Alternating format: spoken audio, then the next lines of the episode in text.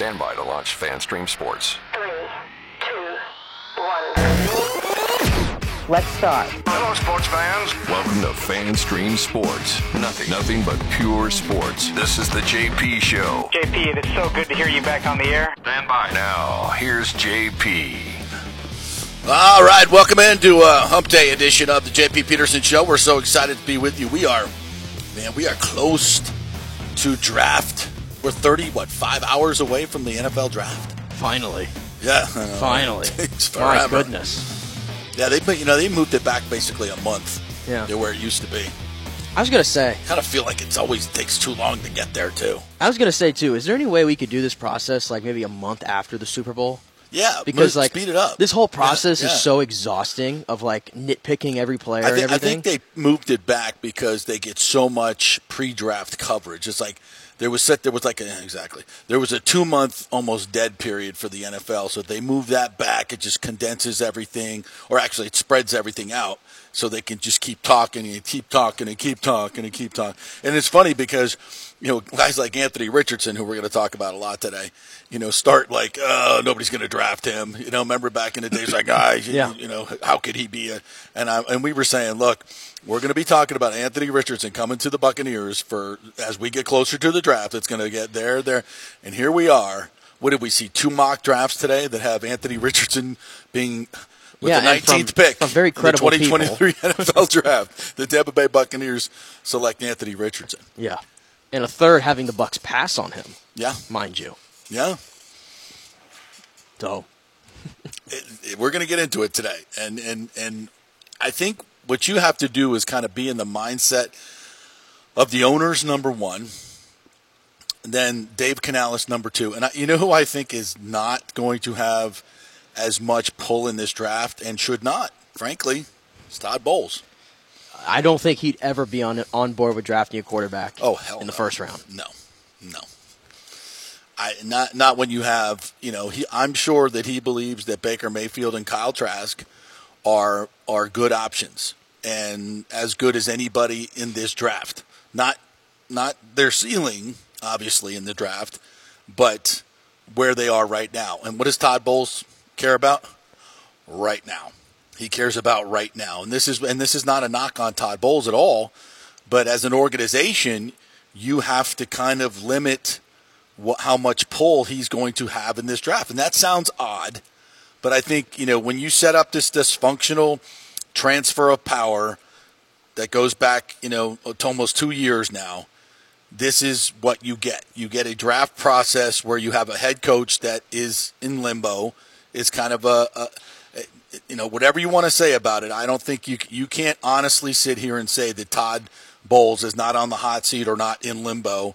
You know, it's just, it's just not being honest. And and if that is the case, how do you sit there and say, okay, he's going to have a huge input in who we draft here? It, this has to be a, a organizational decision. And again, this is not to slight Todd Bowles, but this is how it works in in the NFL. There are hard choices that have to be made. There are people that are going to have to say, hmm, you know, like this conversation that's going to go on today with the Jets. Like, think about this: as, as you know, he sits down with Robert Saleh, and and he's going to go. So you're coming to the OTAs, right? To you know, you're going to be here almost every day. Rodgers, you mean, yeah. Right? Yeah, Rod, Rodgers. You're going to be here almost every day to work with these receivers and to, to become, you know, our our leader. And we're putting a lot into you. And he's like, Nah, I don't know. I don't know. I got some ayahuasca to go smoke. I got I got some dark rooms to go into. Or maybe he will just, you know, just to give a finger to the to the Packers. Oh, I'm all in. I'll be here every day. I don't know. But when that dude, these are tough questions. He doesn't have to be. He's getting paid a lot of money. It's all voluntary. He can just go, eh, yeah, we'll see how it goes. But- And these are tough questions. Robert Saleh doesn't want to hear that. The Jets organization don't want to hear that. Wait, wait to the media. Right. You know, the media will go bananas. And, and with Todd Bowles says, pounds the table and says, you know, I, I got to get this edge rusher. I got to have this edge rusher. This is the edge rusher. We need an edge rusher. And Anthony Richardson's sitting there, or Will Levis is sitting there, and Jason Licht's got to go. Sorry, sorry. We got, we got, we got, we got. We don't have a quarterback. We don't have a long-term quarterback. Three choices are better than two. Um, sorry. And it's not as much as Bucks fans want this to be about this year and this time and let's go. It's not. It's not. It's just you're not in the position right now. You're not one player away. You're not that key. You know, when, when we drafted Tristan Wirfs, that was a no brainer. Mm-hmm. That was a no brainer, and it was a key to winning a Super Bowl, quite frankly, and Antoine Winfield as well. It's a great draft. Those guys helped out way more in the Super Bowl season think, than I think. And if you go back to those, that draft and it goes a different way, I don't think the Bucks win the Super Bowl. I don't think so. Hmm. You know, I, I don't know. I don't know if there's any of these other tackles would have come in and been as ready to play and as good a fit as Tristan Wirfs would, would have was. I don't think They were all a little slow Yeah. to start. yeah, so it, you know that's how important. But this draft isn't that way. You don't have a Tom Brady coming in. You don't have. You have a lot of question marks, and the biggest question mark you have. You can talk about edge rusher and offensive tackle and safety and inside linebacker if something happens with Devin White. You can talk about all of it, but you need a quarterback. Yeah. You do not have a long-term quarterback. And it's it's why my opinion on this, my final opinion, I've settled on this a day before the draft, 36 hours or whatever it is. I don't have to like Anthony Richardson as much. I don't have to like Will Levis as much. But if those two guys fall to 19 or one of them falls to 19, and the Bucks I'm sure love both. Let's be honest. I'm sure they love both. And if they truly feel that they have somebody that can be the future starter in Tampa Bay, and the Bucks have never been able to find that guy through the draft. And I think eventually we would all agree, long-term success, you're going to have to fix that. You're going to have to get a guy in the draft. That's right. And if you get a guy who's perceived to be, in this case, a top five prospect, and Anthony Richardson or Will Levis potentially, because they could go in the top five tomorrow for They all we could. know. Will Levis is now four to one. Yeah, He has gone from 60 to 1 to 4 to 1 to be the number one pick in the NFL draft to the Carolina Panthers. yeah. Now, they don't build those casinos on stupid hunches. No, They do not. Somebody knows something. Somebody knows something. And that might be a good little bet to throw down right Yeah. now. because Yeah. somebody knows something. And so if one of those two guys falls to 19, you're the Bucks. Again, I don't have to like him. You don't have to like him. The fan base doesn't have to be all for it. But if you're Jason Licht, you kind of have to. Yeah. You kind of have to because it's the most important position on the field. And at 19, the perceived value there is probably too hard to pass up. It's too hard to pass up. It's the same conversation, and it's a little bit different. I get it because it's a running back. It's kind of the same thing we talked about last week when it became when it comes to like a Bijan Robinson. There's going to be a team somewhere in that 10 to 20 range if he's mm-hmm. sitting there mm-hmm. that's going to have to play that game of I know you don't draft a running back in the first round, but this guy is perceived to be a top three player in the in the draft, a, sh- a sure thing as there is probably, right? And if he's there, and this includes the Bucks as well, Yep, yep. they're going to consider it. You have to. You have to consider it. Look, it- you know, Bijan Robinson, look, as much as I like Rachaad White, and I don't like taking running backs in the first round, I would have taken Dalvin Cook. I, I pounded the table to take Dalvin Cook. And that's why. Does Jason because like Dalvin make Cook that was mistake again? because Dalvin Cook was special. Yeah. I knew it because I'd seen him every carry he had with zero offensive line, and I mean zero, at Florida State. Just dominate games against some good teams. He was special. He is special. He has been special, and he would have been a great pick. So you, there are certain guys, you know, and now in certain situations, like the Giants and Saquon Barkley. The Giants had a chance; they didn't have a quarterback, yeah. and they went and took Saquon Barkley. And that was a draft that had five guys go in the first round. Right. Mind you, a quarterback. And I'm trying to remember which ones they passed on. They passed on Sam Darnold. They passed on Josh Rosen. Mm-hmm. They passed on Lamar Jackson. And they passed on Josh Allen. Whoops, But whoops, yeah. whoops, to get a running back. And, and I've heard people say, well, this guy's every bit as good as Saquon. What has Saquon won? Nothing, because they haven't had a quarterback. They haven't had a quarterback. If you got a quarterback, and, and listen, It's taken five years for them to get to the postseason. Right. And if all, and if these, you know, if if Levis isn't there and Richardson's gone, and you don't think Hooker's the guy, and Bijan Robinson's standing there, I and you take him as the Buccaneers, I don't love taking running backs, but that guy, you don't think he's going to have an impact? Now, what do you do with Rachaad White though? And and here's the thing. Is it, could Rachaad White in this offense be as productive as Bijan Robinson? Hell yeah, I think he can be. But again, you can do it with both, though. You can do it with both. And, I, and I- as I kept saying, if you don't take, if, if you roll with Baker Mayfield this year, the most success he had in the league was when he had two blue chip running backs behind him in Nick Chubb and Kareem Hunt. Right. Ezekiel Elliott and Tony Pollard has worked wonders. Bijan Robinson for years. is a, is a player, and you think about this. You have between 65 and 85 snaps on offense. Mm-hmm. All right. He's a player that should get 25 to 30 touches a game in the pass game and in, in the run game. And, you know, I know he's not great in the pass game, but Rachaad White is, though. Rachaad White So is. I think they complement each other well. Yeah. But Bijan Robinson's going to be an impact player. There is no question about that. You could pick a lot of guys in 19 that may be busts. A lot. Yeah. Including Anthony Richardson, by Yeah, the way. and- Including Will Levis, by the way. And the consensus there, and we again, we have no idea what could happen. There's been a lot of running backs. I think a great example. I actually watched this this morning. It was like a look back at the 2005 draft, and if you recall, Ronnie Brown went two.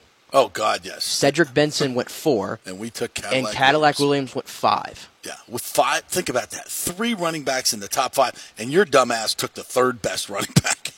And I love Cadillac, by the way. I share. He, he's better than those two guys in the NFL. Exactly. But my point is there, you can think you have the sure thing all you want at running back. We've heard this whole song and dance for a long time. Right. There's no guarantee that it's going to happen. I mean, who was the dude that went? Wasn't there a running back that went first overall in '95? Right. The Bengals took him. It might have been '94 or '95, Is that right? Ki-Jana Carter? Yes. Yeah. And I don't recall him having a lot of success in the NFL. That was back in the '90s when running backs were important. I don't recall him having a lot of success in the NFL. no. Uh, no. so- Ki-Jana Carter, because he, he, you know, first of all, you're going to a crappy team with a terrible offensive line and no quarterback. I mean, good luck running the football. the Not a great NFL, bro. situation. Good luck. You know, So- so, it, it depends on where you are as an organization and, and what other things you have behind this offensive line.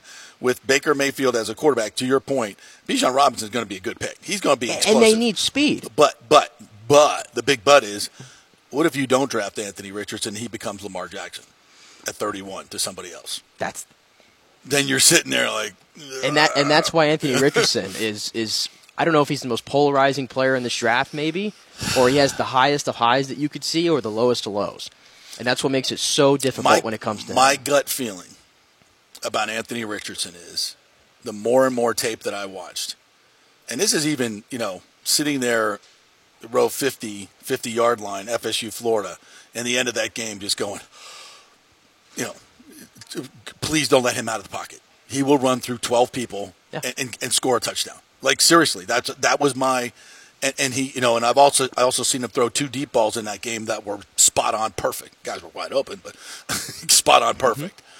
And I, you know, I know he missed nine passes, and I think he was what nine for twenty-seven, whatever it was.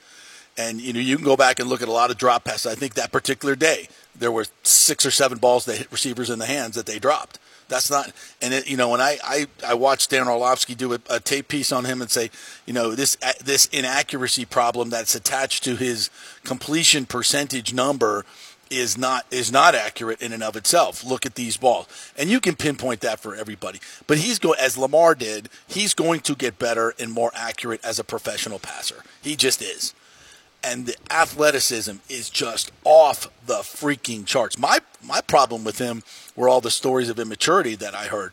But I think you sense through this draft process that he's addressed a lot of those things He. He's he- he's come on it head on. head on.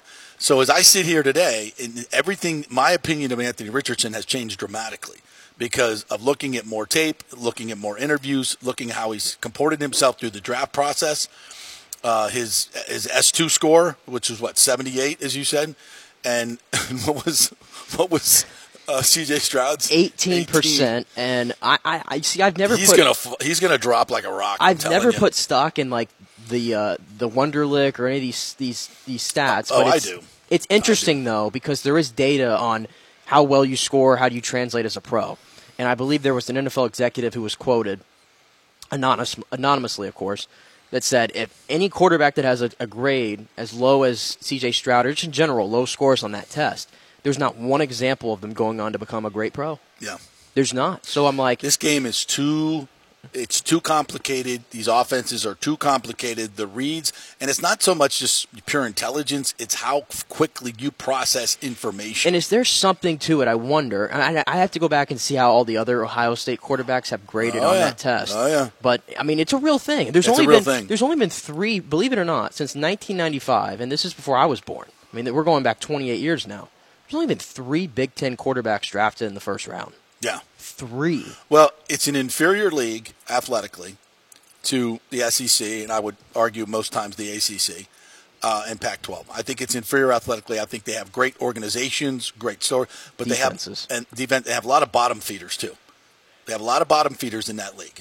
That they are, you know, the Ohio State. Ohio State is so far and above athletically superior to most every team except maybe Michigan um, in that league, and usually for the past 15 years, even well above Michigan. Michigan has now come back with their recruiting, and you see the results on the field, by Yeah. the way, and coaching as well. Ohio State has been a tremendous program. The, you know the money that they have spent going way back. They they've but always so much better than anybody else in the Big Ten. So these quarterbacks from Ohio State have these ridiculous numbers because they're playing inferior teams 85% of the time, right? So I, I think, and then they, when they get to the league and, uh, t- and talent is even, it's a little bit different. It's a little bit different. So I think that, and I think that's part of it. I, and I, I agree with that, with that, with that logic. And I, you know, I think C.J. Stroud, and you know, from what you hear from insiders in Ohio State, and I've had, I have a few that's in, inside that program, that he is an entitled, kind of whiny kid, very immature, and that's not going to play in, in the locker rooms. And having, you know, a, an, a, a, la- a perceived lack of of uh, football IQ, call it what you will, um, it's not going to help him. And And, it- I, I, I could see him dropping in this in this. And when it comes to Ohio State quarterbacks, there's already a precedent set of of guys who you perceive to be that would go much higher in the draft and they've fallen. I mean, look, two years ago, Justin Fields, I think everybody would have said, okay, that guy's the number two guy behind Trevor Lawrence. Mm-hmm. And he fell to 11. Yeah, He was the what the fourth quarterback taken in that draft, I want to say. yeah, Yeah, he fell to 11. Go back to 2019. Dwayne Haskins was substantially more productive in college than Daniel Jones was. Yeah. And they were talking about him being, you know, a top five pick potentially. right. He fell to 15. because of his, his S2 score and also his immaturity. Same stuff as CJ Stroud. I see a lot of similarities between those two. Yeah, and I and I don't want to look at the look at the receivers. Well, of course, not last year for CJ because most, most of those cats didn't play. Well, right, yeah, and Njigba didn't play much last year. No, but they had Egbuka and they had Yeah, Marvin Harrison. right. And, Yeah, and not- this is not the other thing. shabby. This is the other thing when it comes to Stroud. It's like the S2 test and all that kind of stuff and maybe the off whatever. Which I sometimes I just again the process is so drawn out now. There's so much room for people to just bring up all this stuff and nitpick. Yeah, I know what my eyes saw, C.J. Stroud, and I didn't see many missteps in college. yeah, I saw him have the best game of any quarterback against you know the best defense I've ever Yeah. seen in college football. that helped him tremendously. I had to think that, was helped him tremendously. Oh, yeah. So generally, I feel like if you're a GM, it's like don't overthink this. I, I just I understand there's the president there, the Big Ten quarterbacks, the Ohio State quarterbacks, but some, has nothing to do with sometime him, though. guy- You know, you got to yeah, even those even those things are important. You got to look. You got to you, when you're looking at the film, you keep that in mind. Yes. who's he playing against? Well, you know, how many NFL corners and safeties are out there that are truly going to be in the league? What you know, how much pressure is he getting with that? Usually a superior offensive line. You know, all those things you got to. And when you're when you're watching the tape, but in the end, it's the individual kid, mm-hmm. and there are some things about him off the field that are worrisome. And and, and Haskins was ne- there was never the physical abilities. You know, he's over there signing autographs in the middle of the game, talking to fans. I mean, what what, what are you doing? Um, so, I, I think I think there's there's all kinds of warts on all these guys, but nobody's perfect. Nobody's perfect. But when it comes to the Buccaneers, and I think one of the reasons that they've shored up their offensive line, and which I think they have, they have they can not draft a tackle and be fine this year. I, In I the think- first round. In the first round, yeah, I think they should definitely address it at some point. But you know they've added a veteran. You've got Goedeke and Hainsey who can both play right right tackle, and you got the best tackle in football in my mind, Tris- Tristan Wirfs, who can who can who can move Yeah. to the left side. You got an All Pro center. You're you're not desperate to get an offensive lineman. They have set themselves up to be able to, to take a have the quarterback freedom to do it. to have to take a quarterback at 19 that they would never get in any other draft. I think this draft is loaded with a lot of good edge rushers that people want up top. I think it's it's got. Uh, They can get who they really. I think they got, there's they can- five quarterbacks I think that are going to be successful in this league yeah. if they go to the right spots. Um, and, and so it, it's it's kind of setting up for the the Bucks at 19 to be able to get a quarterback talent. And I'm like, I, nobody can sit here and predict which one of these five guys are going to be good, or if any of them are. But you, from what you've seen, and here's the big thing about 10 years ago, I wouldn't have given Anthony Richardson a second look in this league. Not even it's it's not it's a drop back quarterback league. Look who's winning the Super Bowls. It's a passing league and it's it's it's not a, an athletic run league. You don't want your quarterback run. The game has changed tremendously. 180 degrees. Lamar Jackson has revolutionized this league. And and, in Jalen terms Hurts, of I think, is- and as well. Jalen Hurts all look across the league. If you can't move, look at Tom Brady. Tom Brady still had a great arm last year. He had a great arm. Yeah. He still and he still had the head. He, he couldn't he couldn't move. He would and he wouldn't get hit. So you when you when you put those things together, I don't, even if you're Tom Brady, you can't play in this league. Yeah, you and, can't and, play. And in I'll this even league. throw like Josh Allen into the equation because Yeah. I mean I believe he was an under sixty percent completion Yes. percentage guy, Like at- 58%. at, at Wyoming. At Wyoming. At Wyoming. Yeah. And I'm not going to claim that he's you know this pinpoint passer now. He's just an oh, absolute freak. He's a tremendous quarterback. But he's turned himself into a great quarterback. I think if you come into the league with the right mentality, and this goes for everybody really, but especially when you're a quarterback and maybe you have some kind of deficiencies with your with your passing, if you just put the work in, i.e. Josh Allen, i.e. Jalen Hurts, and I think Lamar Jackson, who I think in the 12 games we saw him this past year, I thought he took strides as a passer Oh, overall, yeah, especially from the pocket. He was one of the best, highly high, highest rated passers from the pocket. you can do it, right? And Right. I feel like Anthony, the way that you know the the, the article that he wrote in the tri- in the Players Tribune, you know, addressing kind of the everybody everybody saying him head on. I mean, he had the quote I think the other day where he's like, "I'm going to be in the Hall of Fame one day." He's Yeah. got the confidence in it, and that's a lot to put out there. Yeah. But he sounds like he's ready to put into work to do it. And oh, by the way, you come to the Bucks. I think it's a great situation for the Bucks to get either a Hendon Hooker or a Anthony Richardson because they don't I have agree. to play. I agree. They don't have to play. And I think if you go Levis, as much as I think the Bucks would pull the trigger at 19 if he's there, you draft Will Levis, given the experience that he had in, in college and the SEC and all that. To me, there's more of a groundswell for that guy to play right away. Okay, go out and prove it. I want. I'm going to see you battle with Baker Mayfield and Kyle Trask. Well, let's let's go, boys. It doesn't hurt. Doesn't competition doesn't hurt. The only problem there is reps. You know, uh, are you going to have enough reps to get somebody ready? But listen, this is your job, Dave Canales and and Todd Bowles and your offensive staff and Jason Licht and everybody. This is your job. When you get him in here, you start evaluating him, and if you believe that he's, and it's not just you know, oh, let's look at his, you know, let's look, let's look at the practice tape. Let's look at the. It's most of it is what happens in the rooms, mm-hmm. in the rooms. How is he interacting with his teammates? How hard is he working? Is he there in the morning? Is he late at night? Is he taking this seriously? Is he is uh, is football number one for him, and everything else is number ten? It's it's one through ten on his priority list. It, uh, how are his how is he assimilating with his teammates? How does Mike Evans react to Will Levis? How is all these things going on? Like, how is he handling the competition with Baker Mayfield and Will Levis? So much of this is about maturity because you're going to face so much adversity in a game. How are you going to handle all this? And that's going to be able. That's going to tell you. It's going. You're going to be able to evaluate. Okay, you know what? We're going to training camp. That's our guy. That's our guy. That's our guy. Or it's going to say, you're going to go, all right, you know, a little bit of immaturity, a little bit of this, and I don't care if it's Will Levis, Anthony Richards, any of these guys that I'm, uh, any of these guys that you might take, Hendon Hooker, you're going to do go through that evaluation when you got him in your room, and you're not going to be able to do it any other way. There's nothing, nobody you can talk to or anything else that you're going to be able to figure this out before the draft. You got to have them in your building 16 hours a day for three months to figure this stuff out. It is that's what you're going to see because you can't bullshit that. You can everything else can you can BS, right? You can you can do interviews, you can do all that. When you're you, you know when somebody's living with you for three four months, you're going to smell the bathroom. You're, you're going to know everything about that person, right? You're going to know, and that's when you make the, the true evaluations of those players.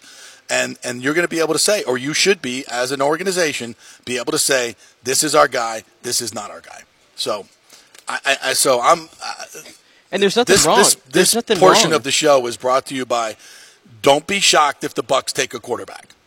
Yeah, you got to prepare for it. Yeah. And again, it doesn't matter if you like one of these guys; it's Right. it's still the biggest need on the roster because It it's uncertain long term. I kind of feel like it hasn't been talked about that way.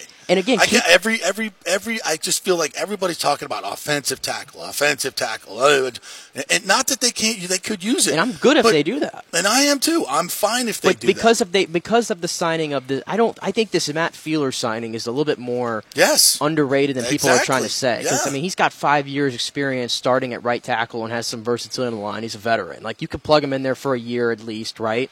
Maybe two. that and that was the day I said quarterback. Yeah, they're giving themselves. this is about. They're giving about themselves the freedom if Right. something happens. If the, if they let the draft come to them and one of Right. the quarterbacks there, they Right. can always plug Feiler in at right tackle. They can always go with Luke Goedeke on which which by the way they said that Luke Goedeke. This is not my words. This is Todd Bowles said that he's going to start somewhere on the line. Yeah. They said this about Luke Goedeke Hopefully not already. left guard. Hopefully not left guard.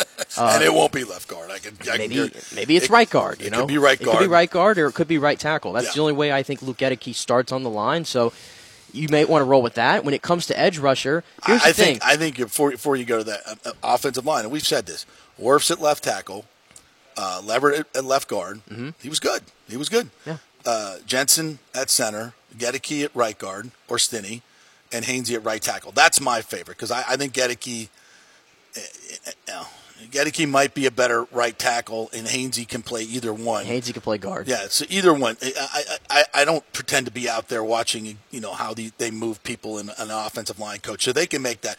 The, either one of those two. And I think that's a good offensive line. I think it's a really good offensive. You got two Pro Bowlers.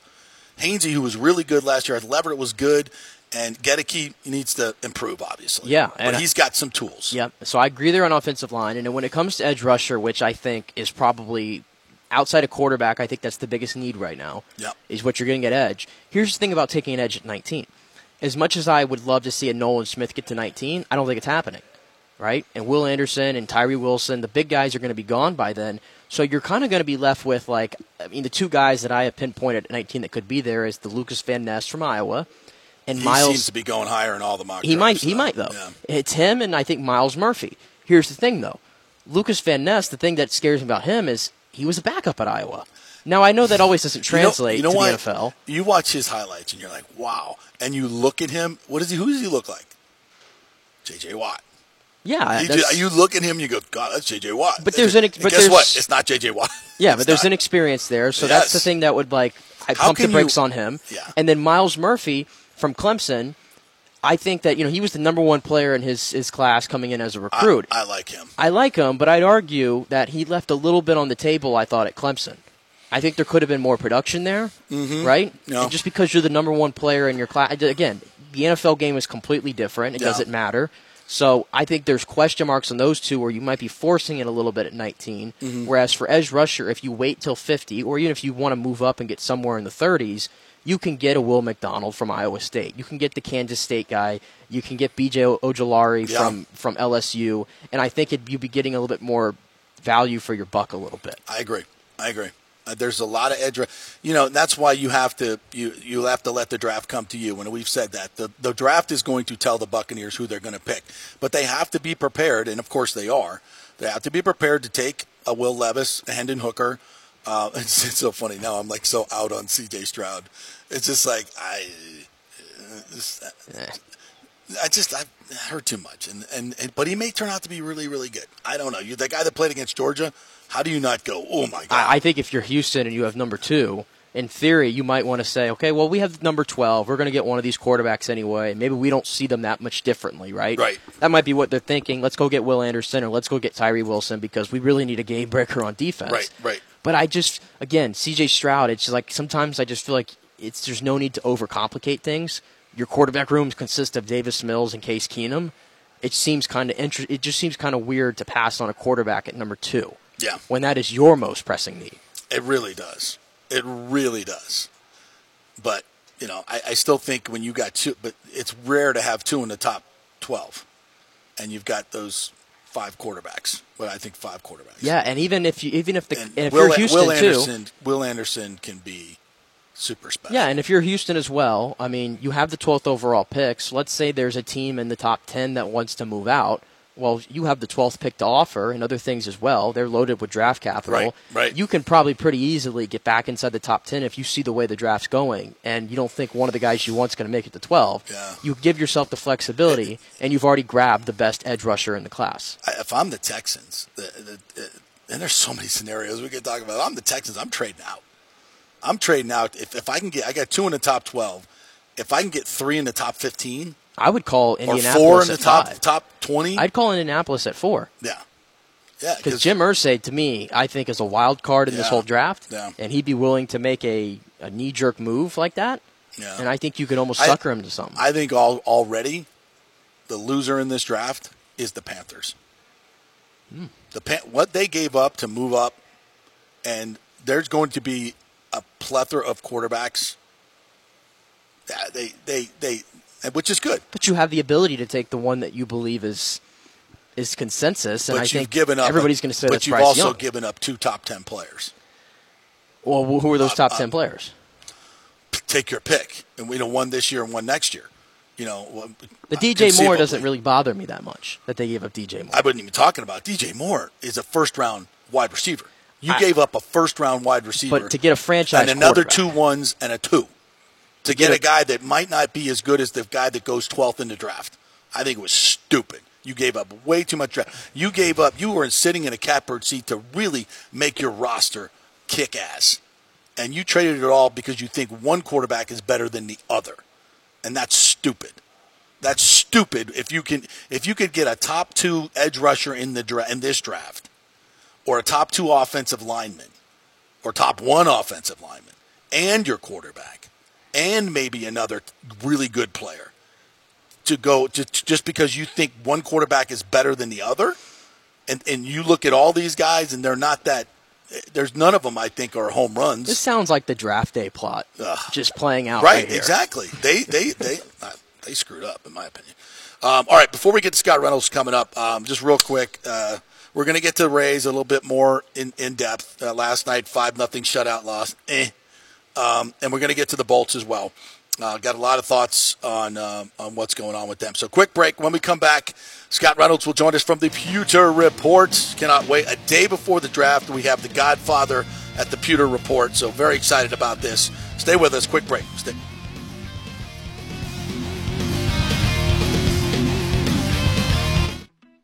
Guys, are you experiencing those feelings of getting older, lower sex drive, fatigue, hot flashes, moodiness, or you just don't feel like you had the vitality you once had? It's a chronic problem here in the United States. You're not just getting old, it's likely low testosterone. Studies over the last 20 years show a shocking decline in younger males aged 16 to 39. Older men have seen a sharp decline as well, so do something about it. Go see my friend Christopher Lugo at Bay Area modern medicine. Look, testosterone replacement is not a frivolous treatment. It takes a professional, targeted approach that focuses on total body wellness, vitality, and emotional stability, not a one size fits all approach like many clinics use. They will monitor your blood work and adjust your treatment as needed for optimal results. Folks, I've been on testosterone therapy for over six years, and it is a life changer. You will feel and look better than you did 10 years ago. Give them a call at 844 977 3477 or go to BAMMC.com. Tell them JP sent you for priority scheduling. That's 844 977 3477 or BAMMC.com. JP here for the Jeeves Law Group. Have you been injured in an accident, in an auto accident, truck accident, motorcycle accident, at work, or at a place of business? Well, call the Jeeves Law Group and get the personal attention that you deserve. I made the mistake many, many years ago with going with one of the bigger law firms, the national law firms. And let me tell you, getting a call back from those folks was next to impossible. Weeks and weeks would go by, never get a call back. That doesn't happen with the Jeeves Law Group. Personal attention is what they're all about. When you call the Jeeves Law Group, you will be part of the family. They will represent you in a vigorous and aggressive way against the insurance companies. These larger companies will promise bigger settlements, but it's the Jeeves Law Group that will get you the best results. If you're tired of dealing with these bigger law firms, check out the Jeeves Law Group. Go to jeeveslawgroup.com, tell them JP sent you, get a free consultation. It's the Jeeves Law Group. Scott Jeeves has been representing clients in the Tampa Bay area for over 25 years. Give them a call. It's a free call 727 894 2929. 727 894 2929 or go to JeevesLawGroup.com. Folks, there is no better place to shop for jewelry than the Gold and Diamond Source. They are the family jewelers and they will treat you like family. They'll make it a fun experience. People come from all over to shop at the Gold and Diamond Source because of their great customer service and incredible, impeccable reputation. No sales pressure, no intimidation, and they have the largest selection of hand-picked diamonds.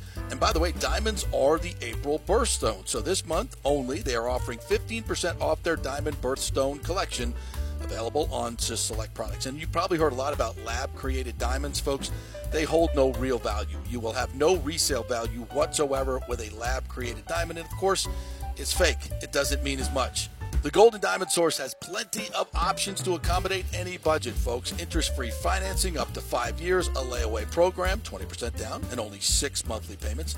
And of course, the Diamond Savings Account where you get full value of your diamond when you look to upgrade. It's all there for you at the Golden Diamond Source, 3800 Homerton Road, always online at thegoldendiamondsource.com. Insurance coverage can be confusing and expensive. I mean, where do you start? Which companies can you count on to pay out fast and fair? Well, call the great folks at Italiano Insurance. It's a family owned business. Jeff and Nat Italiano are carrying on the 60 year plus tradition of giving amazing customer service and giving back to the community through their annual backpack drive for needy students and their support of the local pediatric cancer patients. But it's the customer service that sets them apart. They can shop all your insurance needs and save you big time money. Don't hop on the internet and waste time looking at some bogus reviews.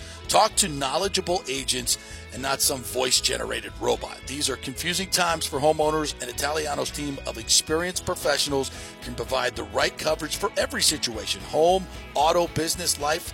It's Italiano for all the pieces of your life. Call 813 877 7799 or go to ItalianoInsurance.com. Coming back at you. Now, more with JP on FanStream Sports. It's only just begun. Uh, welcome back to the JP Peterson Show on this hump day. Brought to you by the Jeeves Law Group, J E E V E S lawgroup.com. You've been involved in an accident or your car has been totaled and you don't think you got a great settlement, you may have a case. The call is free. The consultation is free. Find out. You could be sitting on a pile of cash and you don't even know it. Uh, let them go to work for you. J E E V E S lawgroup.com. Tell them JP sent you. All right. Uh, let's talk to the godfather of the Buccaneers draft. I think I just dubbed you that. Maybe you've been dubbed that before. I don't know. But Pewter Report has been uh, the best resource for the Buccaneers draft, at least in my 27 years of being here. So that's what I'm going to call you, Scott Reynolds. You are now the godfather of the Buccaneers draft. How do you like your new moniker? Well, I greatly, I greatly appreciate that, JP. I, I, want you to know that I hide you, I hire you in, in very high regard, and, and, and you, you have favor with me. So that was that was half a, uh, a Christopher Walken and half a, a, a, a, Robert De Niro. I'm not exactly sure, but it was good. It was good. It was really really good. Or a little. I appreciate that. Yeah, Thank you. How are you, partner? Your dog's good. I'm good. If if my dog would stop barking, since I'm on the air right now, stop barking, Moose. What's his name? Moose. Moose. I love it. Moose, yeah. All right, so we just spent a half an hour saying don't be shocked when the Bucs take a quarterback at 19. Yeah. What, what say you? We're idiots. I don't think they're going to. No. I don't. I don't think there's going to be one there. I mean, I think Hendon Hooker might be there, but I don't see them drafting him. I, I, I think they're they're looking at, at this year. Um, there's two things. Number one, with the quarterback, if you draft a quarterback right now in the first round, you're basically telling Kyle Trask, like, you, you know, you, you're you're not going to be anything here because we have a first round guy, and it's Jason Licht admitting he completely blew and just wasted a second round pick. Just like if they draft Bijan Robinson in the first round, what you're saying is is, is I spent two third round picks on running backs in Rachaad White and and Ke'Shawn Vaughn and um, I don't believe it either. You know, and and I, am going to replace you guys with the running back who's going to get the majority of the carries, and Bijan Robinson, and and I just wasted two third round picks. Right. So. Right. I, I don't. I don't see them drafting a quarterback because they've yet to give Kyle Trask a shot, and I think they're very high in Baker Mayfield. The other thing is this: and I think I've said it before, so if I did, I'll keep it really, really brief to like 30 seconds. You only have so many snaps in a two, two and a half hour practice and training camp. Right. And it's it's hard enough to have a two way quarterback battle where you're splitting the reps 45 45 because your your third arm is going to get 10% of the snaps just to, you know, take some pressure off and and and not wear out the arms, right? So so you're having to pick the best guy out of out of only seeing them throw out of 100 passes in practice, 45. Yeah. Okay, on a daily basis. Now, if you add a, a, third string quarterback in there, a legit third string, who's vying for the job, let's say Will Levis, Anthony Richardson, whatever, now that number goes from 45 down to 33. Mm-hmm. So you have even fewer snaps, even fewer passes to evaluate a quarterback who's a rookie who's learning this offense along with Kyle Trask and Baker Mayfield. And the the end result is to find the starter and then prepare that starter for the regular season opener. Yeah, no question. And and so to me, if you look at at uh, l- let's say Tom Brady came back right, and Dave Canales is here. It's a new offense. Tom Brady would be getting 70%. Any starter would be getting 70% of, of the snaps in practice. Right. So what you're doing is is by having a three-way quarterback race, you're you're legitimately cutting in half the number of snaps needed to prepare for the start of the season because you're caught up in which quarterback is the best one, right? right. Which which guy are we going to go with?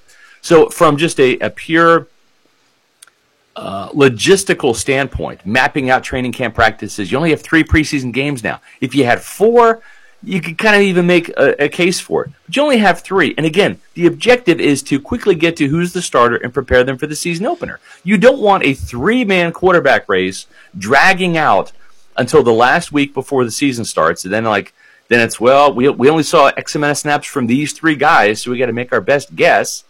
And then, you know, does that starter, whoever it is, let's say it's Trask, let's say it's the rookie, let's say it's May- Baker Mayfield, does that starter have enough reps behind the starting offensive line to develop continuity? Have they have they thrown enough passes to Mike Evans and Chris Godwin and Cade Otton to get ready? Yeah, I don't know. I think I think you I think you look at this and say we have two quarterbacks that we're somewhat excited about. Yeah. We hope one of them can play, and if if not, if neither one of them can play, then we'll address it next year when the quarterback class, on the outside looking in, probably looks a little bit more robust. I Fair get, enough. yeah, I get what you're saying. I'll just ask this because we had this discussion in the first hour pertaining yeah. to a quarterback. If, if one of them or two of them's there by chance, yeah. and I'll even throw Bijan Robinson into the mix. Mm-hmm. Where does like the whole thing about value come into play? Because we hear that a lot about value, right? Especially when you get into the first round, because it's perceived that Bijan Robinson is a top five, top three player yeah. in the draft overall.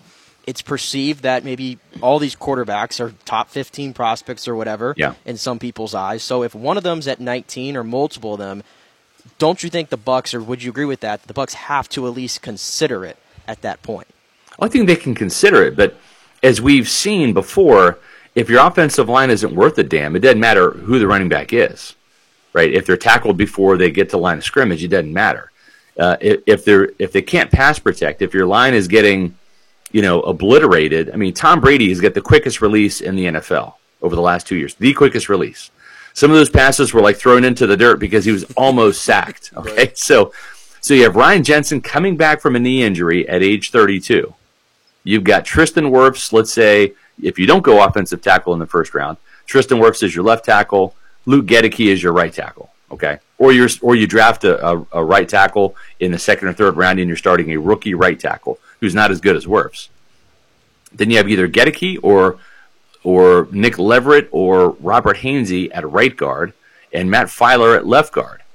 Um, I, we'll see how that line shakes out. I mean, I, I, I like what everything I've heard from Dave Canales. I haven't seen a damn thing. Last time I checked, the Bucs had the the league worst uh, rushing attack. And, and, a lot of that was the offensive line. And a lot of that was not getting mm-hmm. enough carries for the backs to really get into a rhythm and produce, too. But but is Bijan Robinson going to come in and, and, and, magically open up holes? No, nope. you need a good offensive line. You need it. it, it you can draft a, a, rookie quarterback number one overall, right?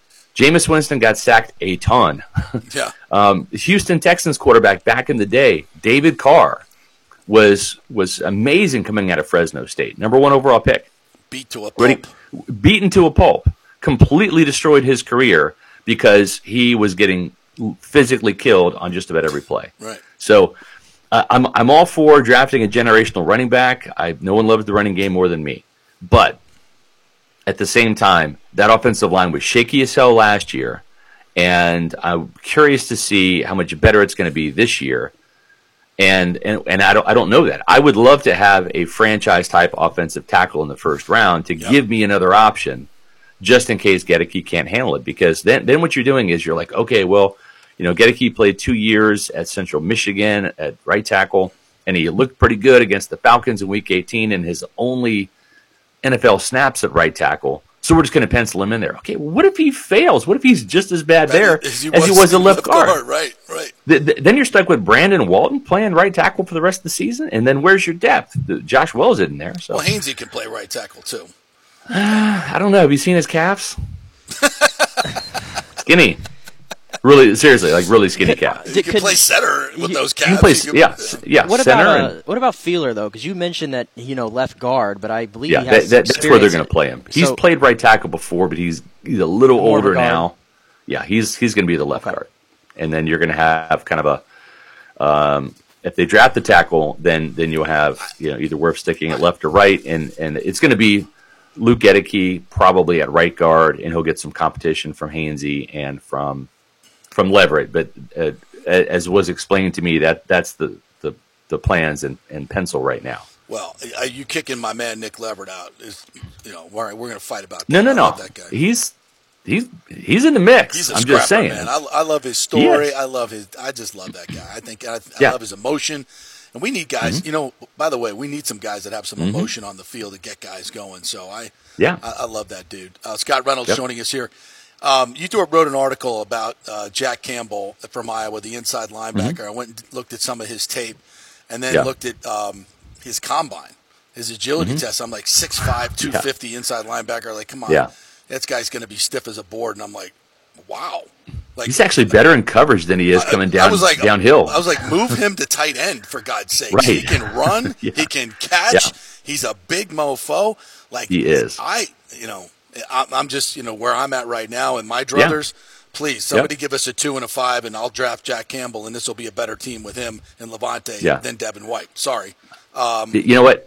I think the interesting thing is, and I talked to Todd Bowles at the Bruce Arians Gala on Monday night, and and he kind of reiterated what Jason Licht said, which was we're going to not trade him, and we're just going to, you know, he's going to play. He needs to play. It's his fifth year, and it's easy to say we're not going to trade Devin White. But let's say they draft a, a linebacker like Jack Campbell in the second round. Now all of a sudden you might be a little bit more open to it, right? Because you, you got you Bye-bye. got the bird you get the bird in the hand now, and you're like, oh, okay. Well, you know what? We we, we really feel really good about this uh, Jack Campbell guy. And shoot, if Devin doesn't hold out and he actually plays, where are we going to play Jack Campbell? Because we have Lavonte David back for a year. So maybe we just the outside. He's so. He's I'm, so I'm just saying, maybe, maybe we, we get the, the process started here, and, and maybe they're more inclined to to part with, with Devin White. You know, um, Yeah, I would agree with that wholeheartedly. But, but but right right now, I, I take them at face value, and I believe them. I don't think that they're going. I don't think they're actively trying to trade Devin White, but I wouldn't be surprised if if they draft Devin. You know, and, and, and maybe the deal is because the Bucs don't have a fourth round pick this year, and Jason like it's really OCD. Like that's like like that's that's gnawing at him right now. He's like, I don't want a fourth. what am. I going to do on He's got, like, Saturday? yeah, he's got like three fifth rounders, and if you think about it from a logical perspective, last year the Buccaneers had the first pick in the fourth round. Start day three, boom, out of the gate, we're making the pick. Cade Otton come to Tampa, right? Now it's like you don't have a pick till the fifth round, and I think you've got like three of them in the fifth round or two of them. Yeah. But but now it's like you're going to be waiting for an hour and a half, two hours Yeah. before you have a chance to make your pick, and that's going to be gnawing at Jason Licht. So I could see him possibly entertaining the option if they get someone like Jack Campbell they feel really good about on, on day two, premium pick. Then you sit there and say, okay, well, if Roquan Smith got a two and a five, maybe we get maybe we get a fourth in this year's draft, and then a two from another team, you know, next year because the second round will have already passed. Right. I'm okay with that. I'm fine with that. Yeah. For Devin? Yeah. about- Yeah, A two and a a two and a four? four. Yeah. but Hell the fourth this year because the second round's already passed, right? Right, right. So you can't Oh, get yeah. a second rounder, you know, for this year. I'm saying get a fourth this year, And a two next and then year. have a have a two next year from whatever team you get. Yeah, I'm, I'm Yeah, fine with that. especially if it's a bad team and you think that two's to be a high two, that makes a big difference too. Very well could be. No, I do. Yeah. I I do that in a heartbeat. Absolutely. Yeah. Because you know, because it's going to come down to money with them. And, and right Yeah. now, I if you can draft a guy like Jack Campbell, Yeah. who's going to be making about you know in the second round about a you know a million five, and, Right. as opposed to paying Devin White, you know, if, if 15, 16, 18, Yeah. no, no, no. that, that's a right. hard no. I mean, So- think what think of what you could do with that money in other places, and how much better is Devin White than Jack Campbell? And Devin White doesn't want to be here, and you know, throw all that other stuff, that nonsense in. Yeah, Yeah. bye bye, bye bye. All right. So the interesting thing is this. Uh, you know, you and I have watched Jack Campbell highlights, and like, there's a lot to like, right? Yeah. There, there really is. Yeah, when I read when I read Dane Brugler from the Athletic, he does this thing called the Beast. It's the best draft guide out there, and and uh, and th- this is what sold me on on on Jack Campbell. When I'm reading the the positives, okay, uh, it says. Not very vocal, but his teammates say he sets the tone with his tenacious effort, and his coaches call him an amazing practice player. Iowa head Love coach, Iowa, Iowa head coach Kirk Ferentz. Everything he does, he goes hard. Then it goes on to say, egoless and humble off the field. He didn't pursue NIL deals and considers social media a distraction. Film study uh, is the foundation of his game. He became the first Iowa player to win the William V. Campbell Trophy for the academic Heisman. Okay. So I'm sold. So in other words, Social media is a distraction. In I'm not going to be getting on chirping about my contract and wanting to play for the in Eagles. other words, the anti Devin White is what you're Yeah. saying. He's the anti Devin White. Yeah. Yeah. I mean, come on. And listen, this is not me being mean to Devin White. He brought Right. this upon himself. You know, nobody, nobody Yes, did, did. this but himself. So Yeah. I, I got you know I love I love Devin White. He's a good dude. But Yeah. when you do this stuff, you you just you're not being smart and you're Well- not being a team player. W- w- here's the thing: when somebody tells you about themselves, listen because they're they're telling you. And Devin White at his pro day at LSU, right after he you know did his drills, he told the media he wanted to be a hundred million dollar player. This is before he was drafted. This is back like uh, weeks before the draft in 2019. He said, "Whoever drafts me, I want to be a hundred million dollar player." From the get go, he told you exactly what he wanted. It's about right money. Yep. and now you're you're seeing the manifestation of that and that's why and i've had some conversations with people in the organization i don't know if they believe me or not they can form their own opinions but i'm like if it's this important to this guy and you give him a five or six year extension okay in two years from now he gets leapfrogged you don't think this is going to come back around again No, he's It showing you what his priorities are. You're Yes. exactly right, hundred Right. percent. All right, Yeah. so here's here's a dynamic that I, I want. It's kind of an overarching thing, Mm-hmm. and it, it goes to all the selections and Yeah. the and where the Bucks are at right now in terms Mm-hmm. of their hierarchy and what I would call a dysfunctional transfer of power going back to last year. You now Yeah. have a coach in Todd Bowles, who we all Right. universally love as a human being. He's just the greatest dude in the world. But his, you know, his his record is not good. What we Yeah. saw last year was not good. We talked about it. Right. How much influence does Todd Bowles have on these selections? Because obviously, his perspective is very short term, Yeah. and Jason Licht's job is to be long term in terms Yeah. of looking at, and this is where it really comes into the quarterback conversation more than anything. Right. But um, so, how much influence does does Todd Bowles have on this draft? Should he has he has quite a bit, and, and I'm I'm fine with that. And Jason Licht has always wanted to build consensus in the building. right. Right. Um, if if Bowles is not on board with the player, Jason's not taking. Okay, but I will say this: coaches uh, are worried about the guys on their roster, not the guys that could be on their roster. That that's just the mentality. Okay, so scouts are always going to trump coaches, right? I, I have yet to see or hear about. And I don't get to see it; I'm not privy to it, but I've yet to hear about a coach convincing a scout about a player. Right. Okay. Now, I've I've heard about a coach um, you know, dismissing a player, Right. saying, I, I understand you think he's a good fit, but this is what I see, right? And and and then there's no consensus and that player doesn't get taken. But I've yet to, to hear about a coach that convinces a scout about a player. Right. Usually the scouts are like kind of force feeding the coaches. These are the guys we think will fit. These are the guys we like. Right. Which ones do you like?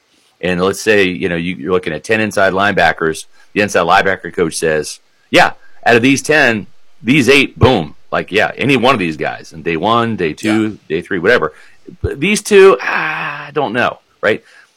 So my point is, Jason Licht is going to be telling Todd Bowles, Here's Here are the list guys to choose from, Okay. right? right. Right.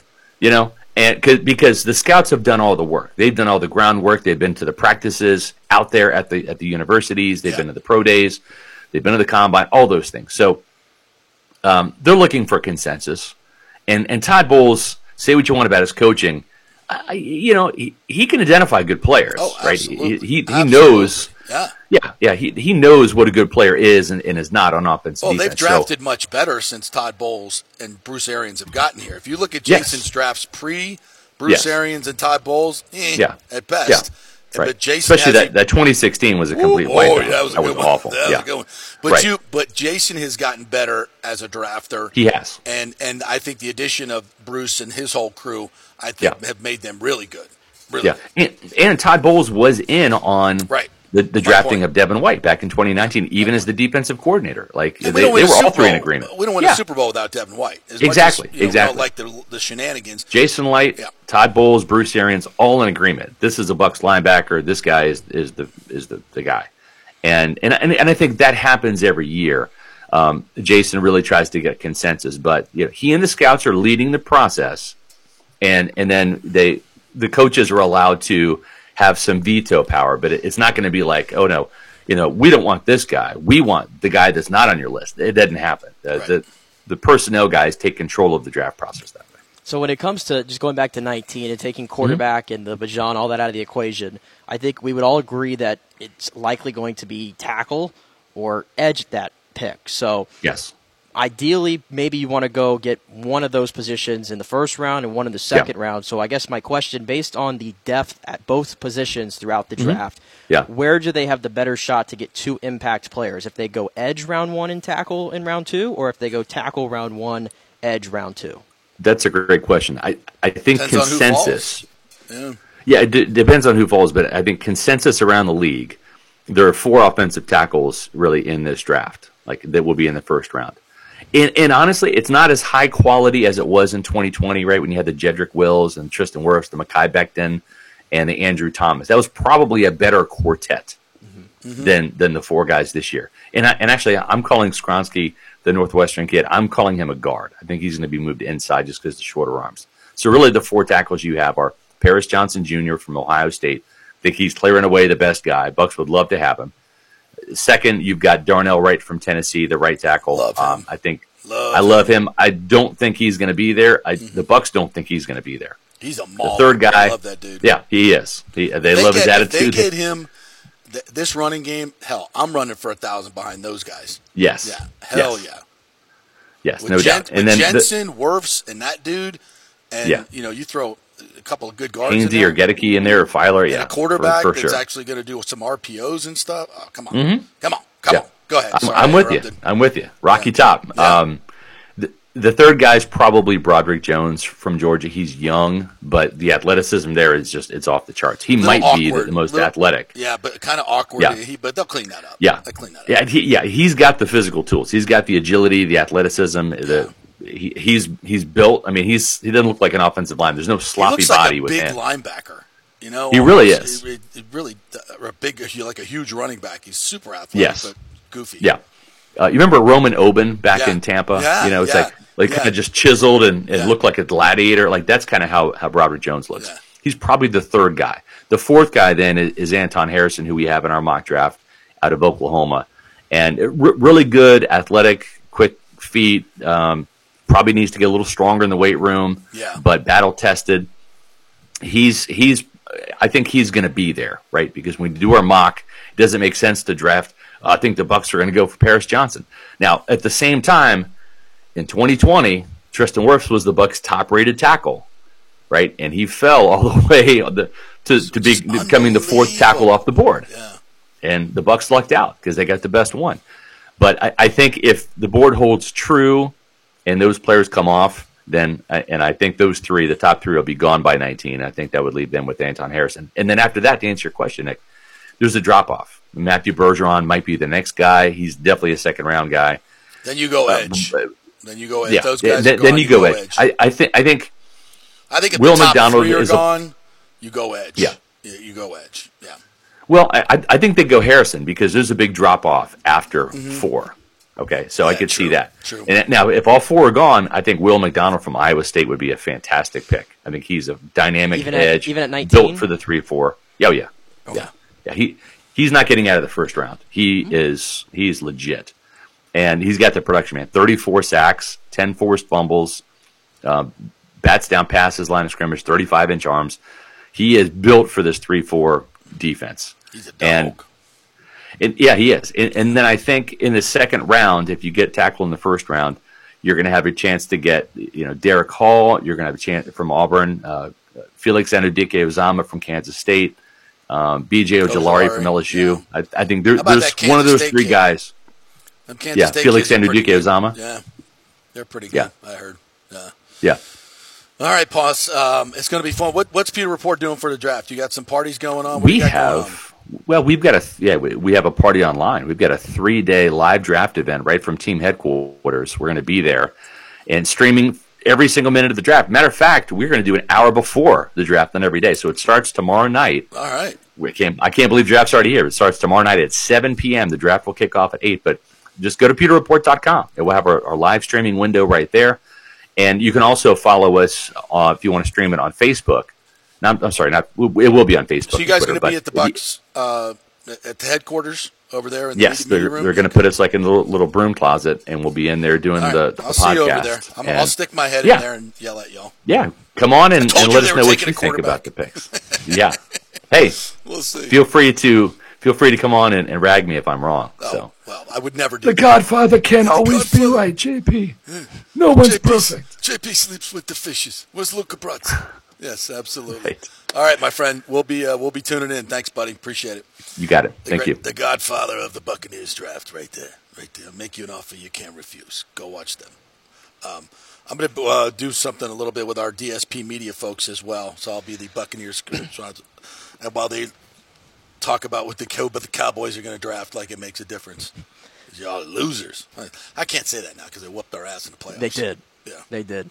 Hey, tomorrow's gonna be a fun day, especially for me. Like, listen to my my night tomorrow. Okay. Like, I, tomorrow's my off day on Thursdays. Okay. So this this sets up perfectly. Tomorrow is our first. Remember, I told you we joined a, a competitive softball league. Oh yeah. Tomorrow Yeah, is yeah. the is the opener at six thirty in MacDill. How'd practice go?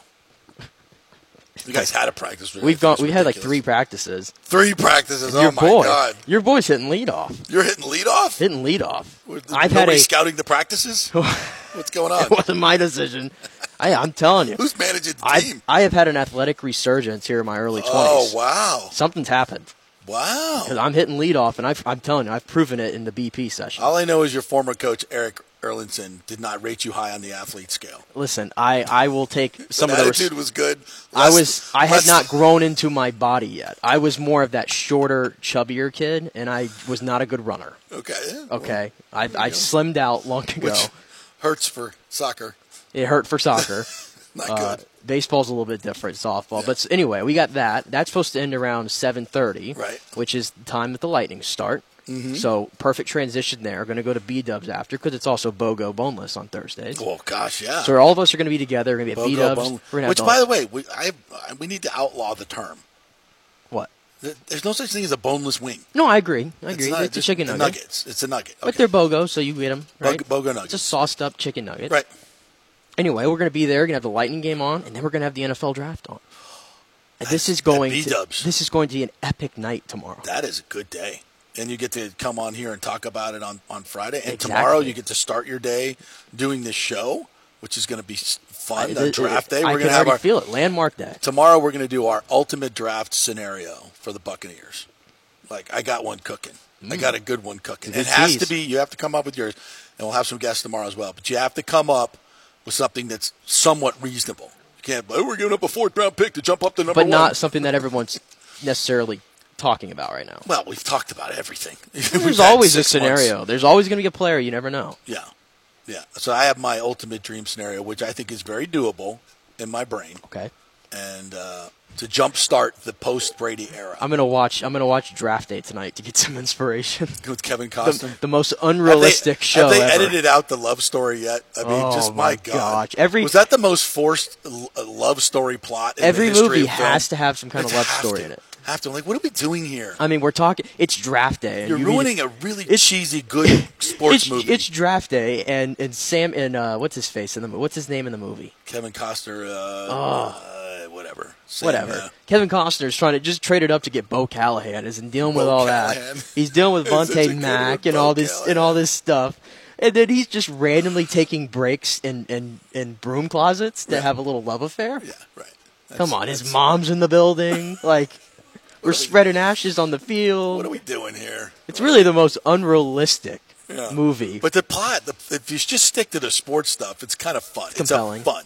It's not, you know, it's a fun little romp. Yeah. You know, but the rest is like, well, what are we doing here? It's good to tune in, It's like, like, it's like you just see in the in the script meeting, you hear some consultant coming in, you know, with glasses, and he's like, "Where's the love story for the ladies, Judy? And we have to have a love story. And it story. starts with What's that, too. Connection. It starts with that, too, like- the, the writer's sitting there going, "It's a, it's a draft movie. Not- uh, nobody, nobody banging people in broom closets. What are you talking about?"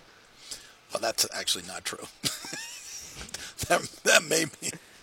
Uh, I'm not going into that one. Um, all right. Ashley, Ashley Lynn says, "Oh, it was a good movie because of the love story." Really, Ashley Lynn? Really? It was good because of the love story. That's why you liked it. I mean, because if you're looking for a love story, there's probably a few more movies out there that might be a little.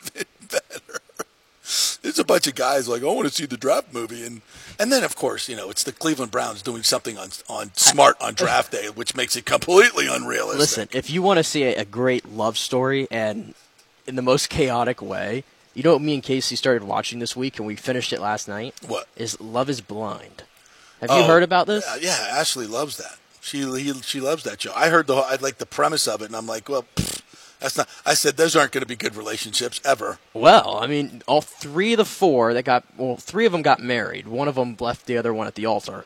Yeah. But three of them that got married, they did the reunion, the live reunion last week, and after know, a yeah. year or so, they're all still I may have to get Ashley to come on. yeah, they're all still together. Ashley and Casey. Let's get Ashley and Casey to come on and, and do the do the uh, roundup show. Oh, I could do the roundup. Oh, really? I'm, I'm invested. Oh, really? I'm complete. It's so chaotic. I can't take my eyes off of it. really? I just can't get invested in any of these shows because I know it's all fake. It's all scripted. It's just like your wrestling stuff. You get all, all wrapped up in these in these stories that are completely fake. Now, of course, movies are the same thing, but but there's just so much. But I, at least I know they're they're not pretending it to be real. Like I feel like I'm the whole time I'm watching. I'm like, you're lying to me. Yeah, I'm not, I mean, what are you doing? Yeah, they they've known each other for like you know a week in a pod where they can't It's all, see each it's other. It's all for TV. and he and they're like crying, like I love you so much. Oh, my And he's like sing, they're singing songs to each other, and they're like, "Oh, it was the sweetest thing ever." And like I'm watching, I'm like, "This is the most cringiest thing ever," but I can't take my eyes off of it. Listen to what you just said. It's the cringiest thing ever, and I can't. You know what happens when I So see the cringiest thing ever? Sports Center. oh, really? You want to watch Sports Center right now? And I can't even watch Sports Center anymore. You know what? I've I've now I've gone back to watching old games. What, do they still have? E- they might have it on ESPN Plus. Do they need to bring back like the ESPN Classic channel or something? Yes, because you know I what? love that channel. You know a lot of my sports knowledge as a kid. I owe it to Stump the Schwab. Stump the Schwab. Stump the What a Schwab great was show. was amazing, What a great show, and it was amazing that that dude was unbelievable.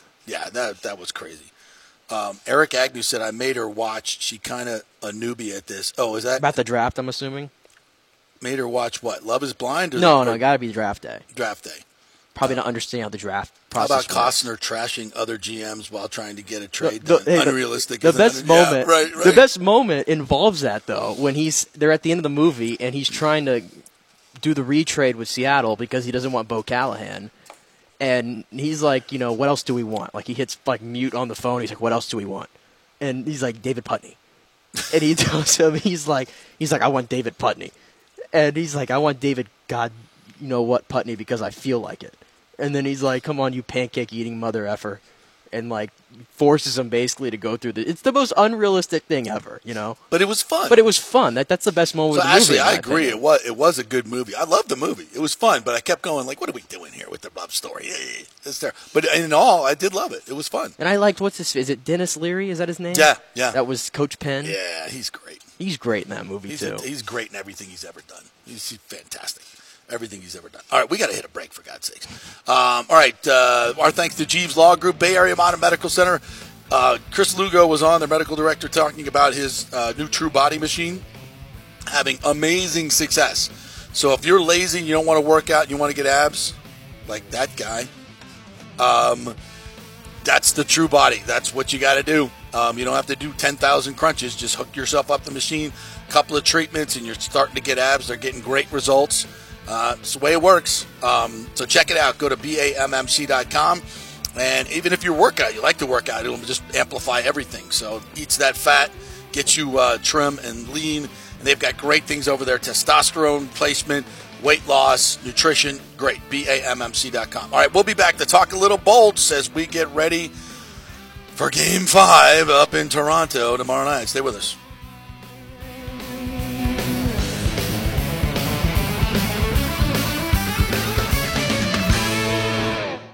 Folks, there is no better place to shop for jewelry than the Gold and Diamond Source. They are the family jewelers and they will treat you like family. They'll make it a fun experience. People come from all over to shop at the Gold and Diamond Source because of their great customer service and incredible, impeccable reputation. No sales pressure, no intimidation, and they have the largest selection of hand-picked diamonds.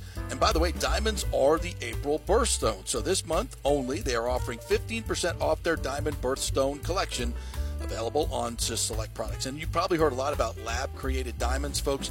They hold no real value. You will have no resale value whatsoever with a lab created diamond. And of course, it's fake. It doesn't mean as much. The Gold and Diamond Source has plenty of options to accommodate any budget, folks. Interest free financing up to five years, a layaway program, 20% down, and only six monthly payments. And of course, the Diamond Savings Account where you get full value of your diamond when you look to upgrade. It's all there for you at the Gold and Diamond Source, 3800 Homerton Road, always online at thegoldendiamondsource.com.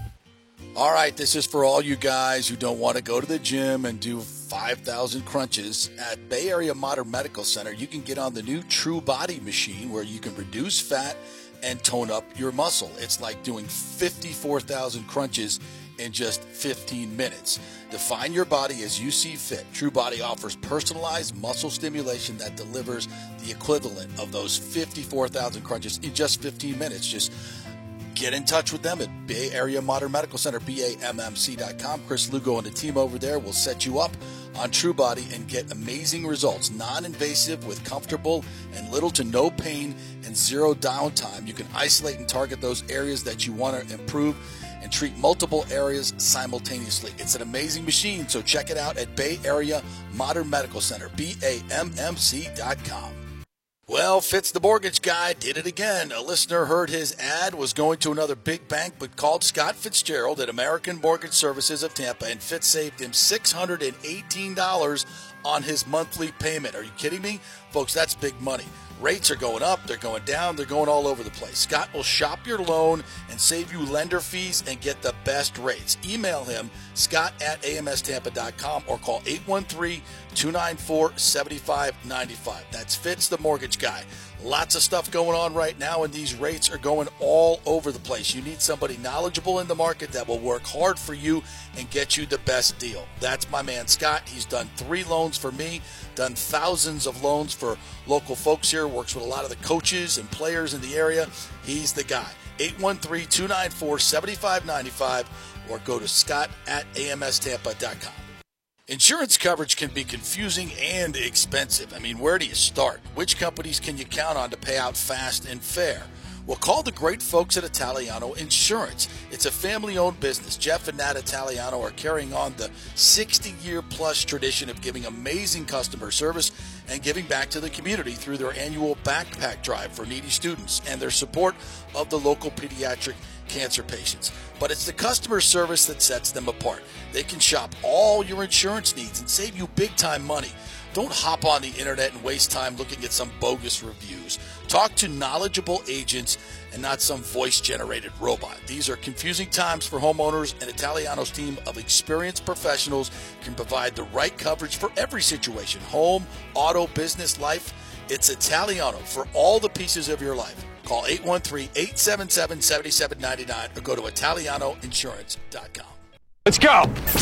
Right now. Back to the show with JP on FanStream Sports. All right, welcome back to the JP Peterson Show, brought to you by the great folks at the Jeeves Law Group, J E E V E S Lawgroup.com. Uh, they have they do everything over there. Class action suits, something that Scott Jeeves has been the pin, the uh, point man on many times. Tremendous attorney, very aggressive. So whatever your legal issues are, the Jeeves Law Group, uh, J E E V E S Lawgroup.com.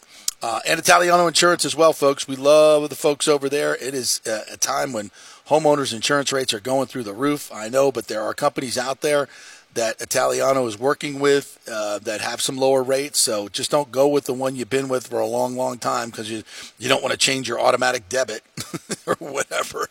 Just let them do the work. Give them a call, 813-877-7799. Just say, hey, shop it around for me, see what you can find. And they'll make sure you're getting all your discounts as well because there's a lot of discounts that you, you may have things in your home you're not getting discounts for. So, again, let them do the work. You save all the money, 813-877-7799. Um, before we move on to the Bolts, question from Bucs, Rays, and Bolts is uh, answer if all four positions are there, JP, who do you take? It, to me, it's not about positions, it's about players. It's about players. Somebody, I think somebody really good is going to fall to the Buccaneers because somebody's jumping up to take another quarterback. Um, somebody's jumping up to take a wide receiver. You know, you only see Smith-Njigba as the only one going early on. Um, so there could be others. You just never know in this draft. I think there's a lot of good players available, and the Bucs don't have an absolute need at any position now. I think Jason Licht's done a great job of, of re-signing guys and and getting guys in here so they're not pigeonholed to any position. You know, if um, you know if the if the Tennessee tackle falls to you, one of those good tackles falls to you, you take him. Yeah, and if even An- if Anthony Richardson is there. I, I don't see how you or Will Levis is there. I don't see how you don't take either one of those guys. And even in the interest of going best player available, like I mean, remember before they went and signed Ryan Neal, we were talking about that safety position. And I know Scott was really high Yeah, yeah, on, yeah. on Brian Branch, Right, Who right. probably might be there at 19, I'd say. So it's like, where does he kind of fit into the mold there? Because I know they short up. Great, be a really good pick. Because again, it's just best player available, and I don't. they need a slot corner, and he can play slot corner and safety. and or they love- Neal, like you know, Yeah. I think that's still like worth addressing. Yep. And if you feel like you can get a slam dunk guy in the first round, and probably at where they'd be picking, I think he could probably go higher, but I think he's going to slide a little bit just because of the quarterback situation. I mean, you got to throw him into the hat And, as well. what and what Scott said about you know having three quarterbacks is absolutely 100 percent true. We even talked about that. And if they did do that, I think you'd have to move off one of them, trade them, trade Trask. You know, is there? And you say, well, you know, would you trade Baker Mayfield? Well, yeah, I would. If somebody if somebody loses a quarterback, a starting quarterback, and they want to come get him, come get him. You know, he's on a very cheap contract. You can do that. I would I would probably move somebody if you drafted an Anthony Richardson. I would probably try to move Kyle Trask and get some some value for him because yeah, he's just going to sit there. It's going to muck up your, your entire thing. And again, you know, the process will tell you where to go with it, and, mm-hmm. and you can. And it's not just how many passes you throw; it's how you comport yourself. All those things will tell you whether this guy is Anthony Richardson mature enough. Is Hendon Hooker going to be available this year? Is he is he mature enough? Wh- Whoever you draft in that particular spot, Will Levis, yeah, you're going to have to give him an opportunity. So I, I, you know, if if you did draft a quarterback, I think you'd have to move one of those other guys out and get some value because I think they all have value. I think they all have value. I don't know what the value is, but I think they all have some value. Uh, no question about it.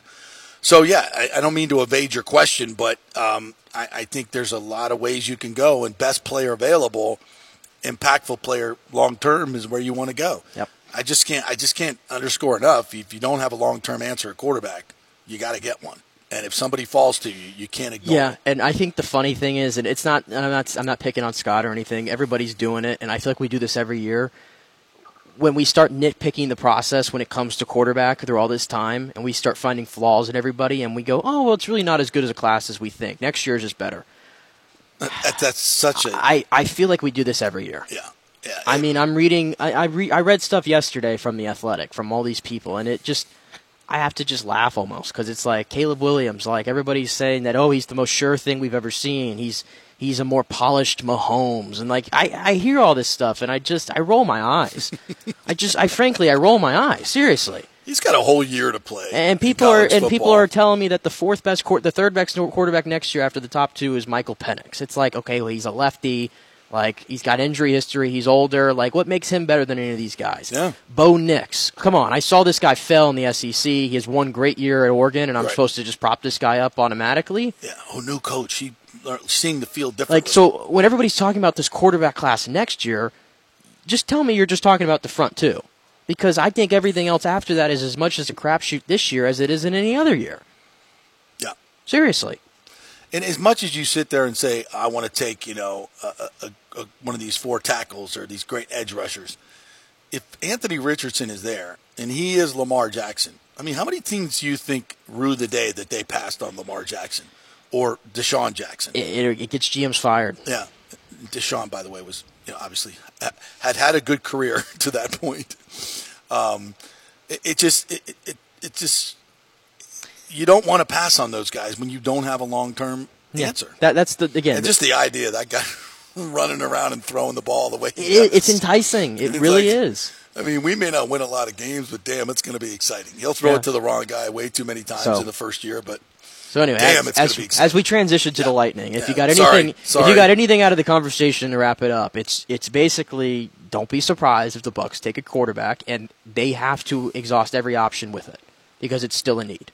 Is the bottom line. it's, I'm trying to avoid talking about the Lightning, so I, I just We've been doing that all week. I know. Um, Spit and Chicklets did uh, did a- a back and forth. I haven't heard it yet, but I would I always ask this question. You know, should grown adults be wearing jerseys? I'm, I'm a no on that. Oh, don't come at me like that. I'm a no Come on that. No, I don't. I, unless it's special occasion, you know, just general. But I general like I see dudes that wear jerseys every day of their life. Oh, oh I'm going to wear this today. I'm going to wear this today. I I'm have- going to wear this. Today. I mean, it's like I have never worn a jersey, honestly, unless I'm going to a game, or in this case, like I wanted to show off my Shane McClanahan jersey once to y'all. Yeah, Like, right. A I, special they're event. not because they're just because. They're not comfortable to wear. Right, special event. But I mean, guys like it's it's the it's their staple in their wardrobe. People walking in the street wearing Yeah. jerseys and everything. I'm not.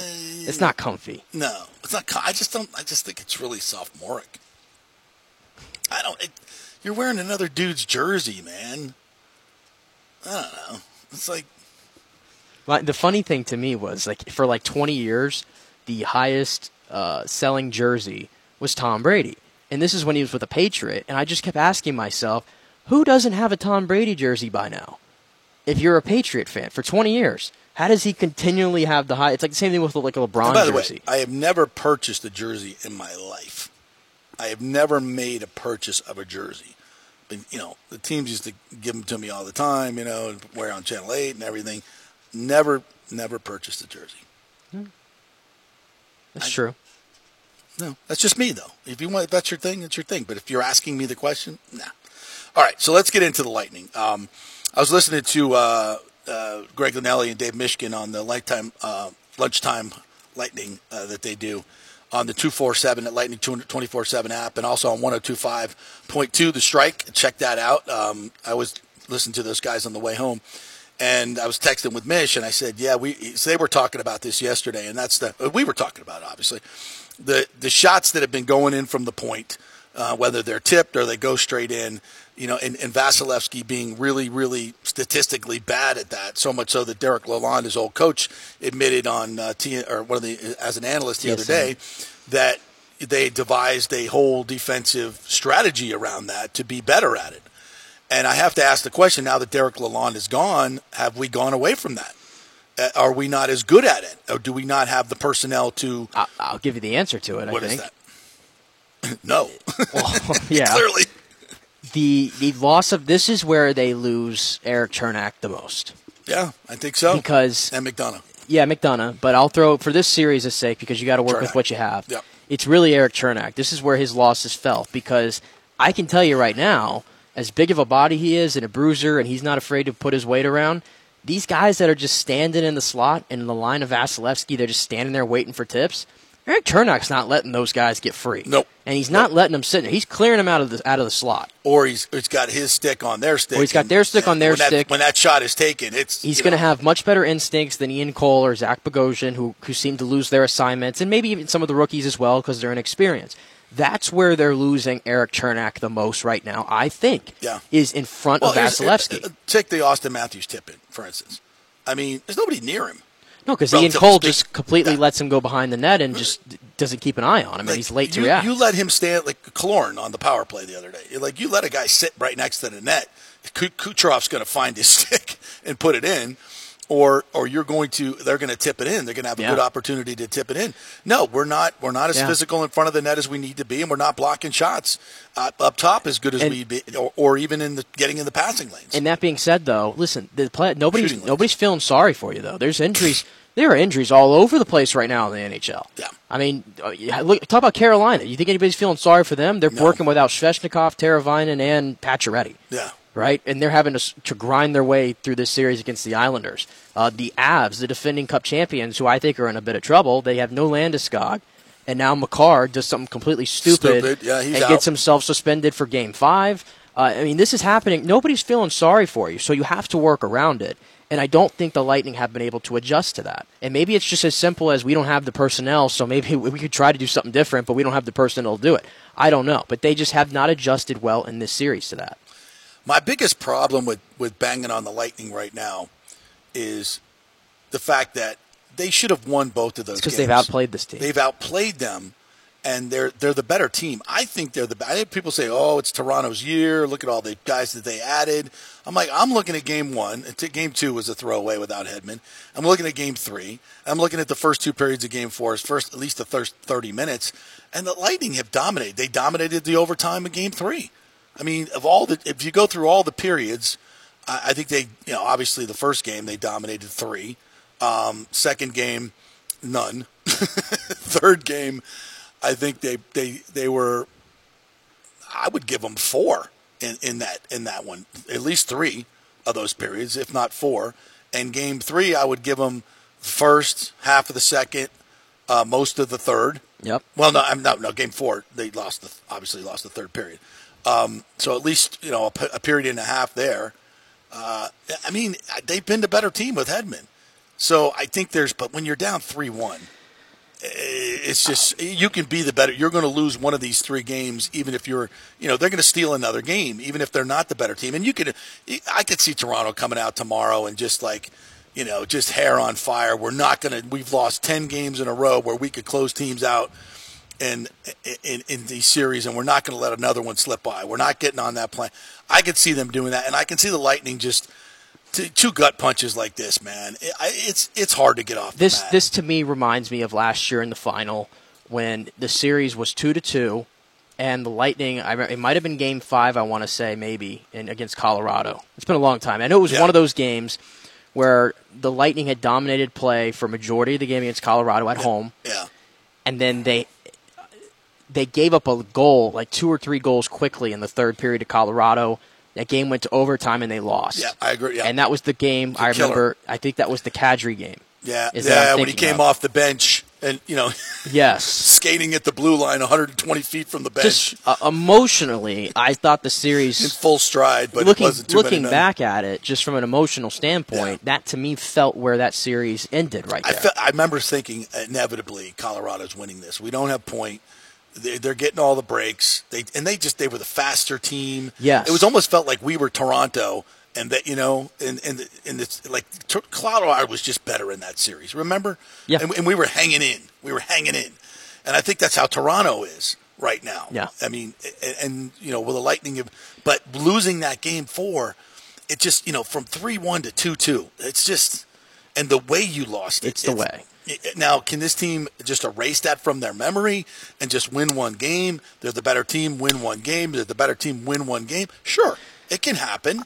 I- it's it's not. I don't think that. I don't sit here going, "Oh man, you know, if if I was Toronto and I was down three one like this, I, the way this series has gone, let's just say the Lightning don't allow that last goal in Game Three, Yeah. eh, with a minute to play, which Vasi should have had.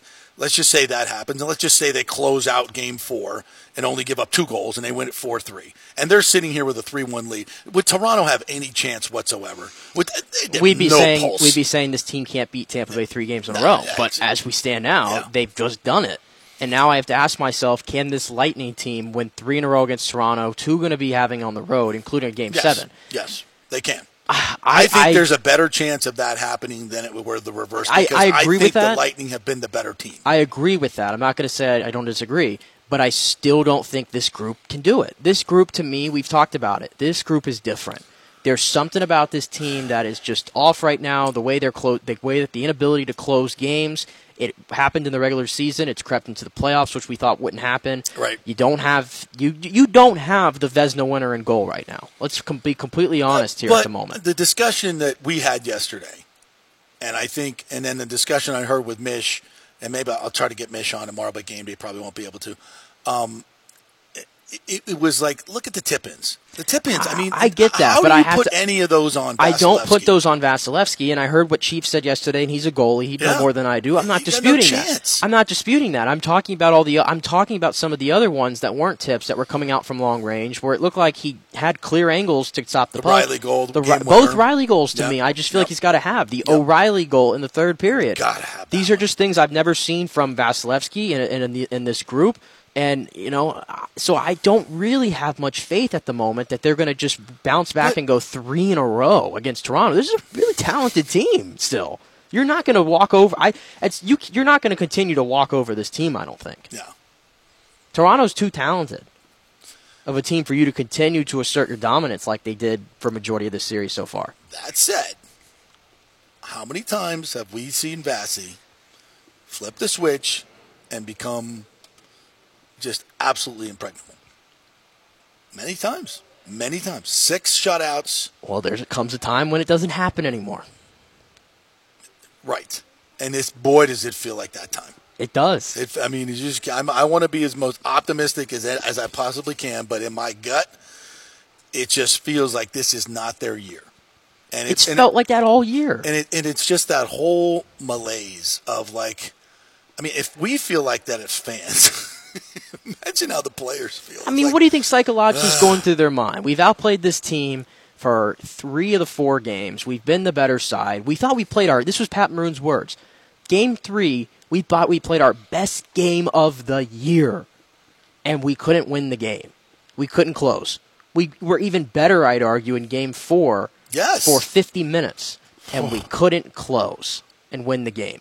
I, I just sometimes you throw your hands up in the air and go like, what? Like, we can't. Like, I don't know what else to do. And the flip side of that is just like, and, and I just, I have a hard time, you know, buying into long term history streaks because those things don't matter because it's on the ice now.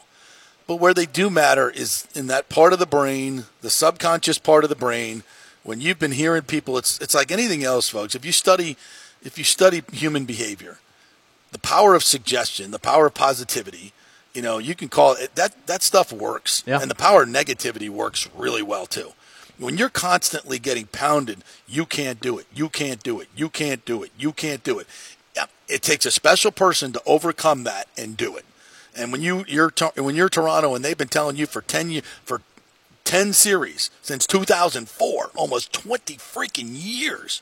You can't get out of the first round. It sits back there. It's in the back of all their heads. And until they do it, it's not going to. And, and there sit the Lightning, who are the masters at getting off the mat. Nobody, and I mean nobody, bounces back like the Tampa It- Bay it's, Lightning. it's this group. It is pretty apropos if you think about it. If you're Toronto, like if you're gonna, if it's gonna happen, guess what? You got to go through to do it. You got to go through the best franchise over the past decade. And if it were to happen, I will come on here on, well, when would it be? With game seven? Uh, whatever. If it does happen, the Lightning come back from three games to one to beat Toronto, I'm going to come on this show and laugh for 15 minutes nonstop. And that's all I'm going to do is just laugh. I'm going to put on a put up a maple leaf jersey and put on a maple leaf hat or whatever we got to do, and we're just gonna we you and I are just gonna laugh, and then we'll sprinkle in highlights of how they did it, and just laugh. No analysis. Like listen to this one. Listen to this remember that? I don't think. But if they do, I promise you that show. I, wouldn't that be a great show? That can't happen. Can it? Can it really happen? Sure, it can. It's Toronto. They Can they suck. really do this again? They they're all they are the biggest choke artists in the history of hockey. Come on, it's Toronto. It's the Maple Loafs. The, the Lightning are the biggest chokers of this week. Ain't no So, doubt about that. Being real, keeping it real. No, it they of all organizations, think of a bigger choking organization. Think, it, can you think of any of them? Like the, you might say the Buffalo Bills, but I always say you got the four straight Super Bowls. You did something. That's worth. At You least, won games. That's worth at least one Lombardi. you know, um, I, I just so I mean that's choke city. That is such. They, they've lost three one leads. They've lost. They, they've lost so many leads. Look at the Lightning last year. They were down in the in game six, and they came back and won, Yeah. and then won game seven in their own place. So yeah, of course, that's only one more game that you got to come back and win in a row. It, it is, but I I- again I this whole narrative going in about you know Toronto and like the new guys they brought in and how they would mesh and everything. I think at least you look at. I mean, Acciari's been a factor in this series, right? Yeah, He's been a, he's been a factor. Let's be he's had some honest. big goals. He's been on some really good teams. You know, there's Boston, another goal. Florida. Fast he should have had. Yeah, Uh, but Ryan O'Reilly, man, I mean, he's he's won a Stanley Cup. I, he was the I think he was the A on that team. I think Pietrangelo might have been the captain. He Whatever. won the Smythe, did he? I think he Yeah, might have won the yeah, Conn Smythe. yeah. So, again, talk about championship DNA, which is something that that team has lacked for a long time, and has been the. He almost feels like he's the missing ingredient Yeah. for this whole this whole thing. Yeah. And I'd argue, from a full sixty minute standpoint, y- there's nobody that's been completely better than Ryan O'Reilly. Every shift this guy takes, I mean, he, he takes it with a purpose. Yeah. And he's he's He knows been- where to go on the ice. He's won a lot of big faceoffs. He's scored big goals. I just feel like he's that calming presence in that dressing room. There's no nervousness. Like they asked him, "Are you nervous going into Game Four, being up two to one?" And he's like, "Do I look nervous to you?" Mm. Like he's got that confidence to him. He's not nervous about it. No. So I think Ryan O'Reilly has honestly changed the complexion of this Toronto team, and more so the belief. I'm sure he was the first guy telling them going into the going into the the second intermission before Game Four. Hey guys, it's four to one, but we're not dead yet. And I'm sure he did the same thing in Game Three. He's the guy. this is I think uh, uh, Christopher Cole says this got to have their best game on Thursday night just get the game 6. I agree. You win this game 5 up there. Okay? You win this game 5 and they got to get on a plane and come to Tampa and that freaking place Saturday night is going to be on fire.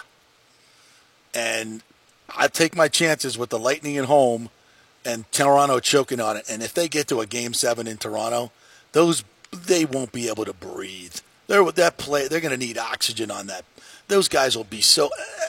Oh, really? Because there's been plenty of Toronto fans in the building for these games. Whatever. I don't think it's as big as a home ice advantage as many were it's thinking. pla- it's pla- well, I would appreciate it if we go to overtime. If you fans, but there's a little. You know, I think a lot of fans left at four to one. You're in a playoff game. You just paid all this money for your And- and tickets. you know what? man. I'm just gonna be honest. Is the, is the traffic really that bad? and I'm and I'm just going to be honest. Is it really that? Is it like an hour to get out of the to the? No, I'm gonna be honest. It's it's a bad look, and it frustrates me. I watched the I game. agree. I was watching last night Dallas and, and Minnesota. Okay, and is anybody going to tell me that Dallas is some traditional hockey market? No, you're not. But you know what? I watched the entire first period of that game, and everybody that's sitting on that camera side, and the camera's a little lower, so you can see the entire crowd there on that side. yeah, Everybody is standing the whole time. the entire game. yeah. I'm not comparing the Lightning to Edmonton or Toronto. That's unfair. But in Dallas, they're standing the entire game and they're loud. Well, you certainly not like that not in be leaving. It's not like that You in shouldn't Emily. be leaving. Nobody's in leaving in in a the middle playoff. of the third period, That's or even embarrassing. or for, and then get to overtime, and there's there's more Leafs fans in the building than there are Lightning fans in a playoff game. That's embarrassing. I you know I love my Lightning fans, and I think they're the best fans in the world. But it, just- it's human nature. We're spoiled. We've been you know we've been and, and, and that's human nature. I'm sorry if when you're Toronto and you you can't win crap, you're gonna go. You're gonna have a lot more energy for the playoffs. You just are. You, this is our year. This is our year. It's just, it's just different, and in other markets as well. We've been into we've been you know our fans have been paying two hundred fifty dollars a ticket So there's fatigue. Eh, of course, of course there is. I think there is. Because I mean, there's the same thing this year during the There's regular financial season. fatigue. They can advertise, you know, sellouts and all that kind of stuff, but you were there every night. It was not a sellout every night. No, no. You, I think you, you can. I think it's at ninety percent. If you're ninety percent of capacity of tickets sold, or something, eighty five percent, it's considered a sellout.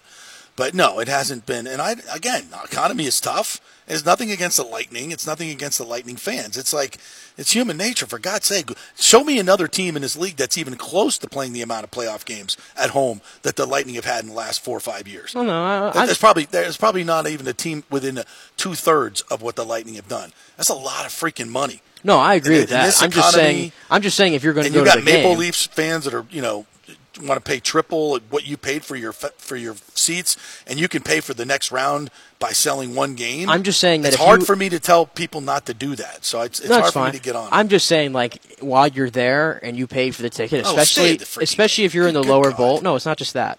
If you're in the lower bowl, I know I, I see those ticket prices. You paid some in some cases. Some of y'all are paying a grand a ticket to be there for these games. How do you leave? My- it's beyond Get leaving, home 20 minutes earlier. beyond leaving, it's like while you're there, why don't you act like you paid a thousand dollars to be at that game?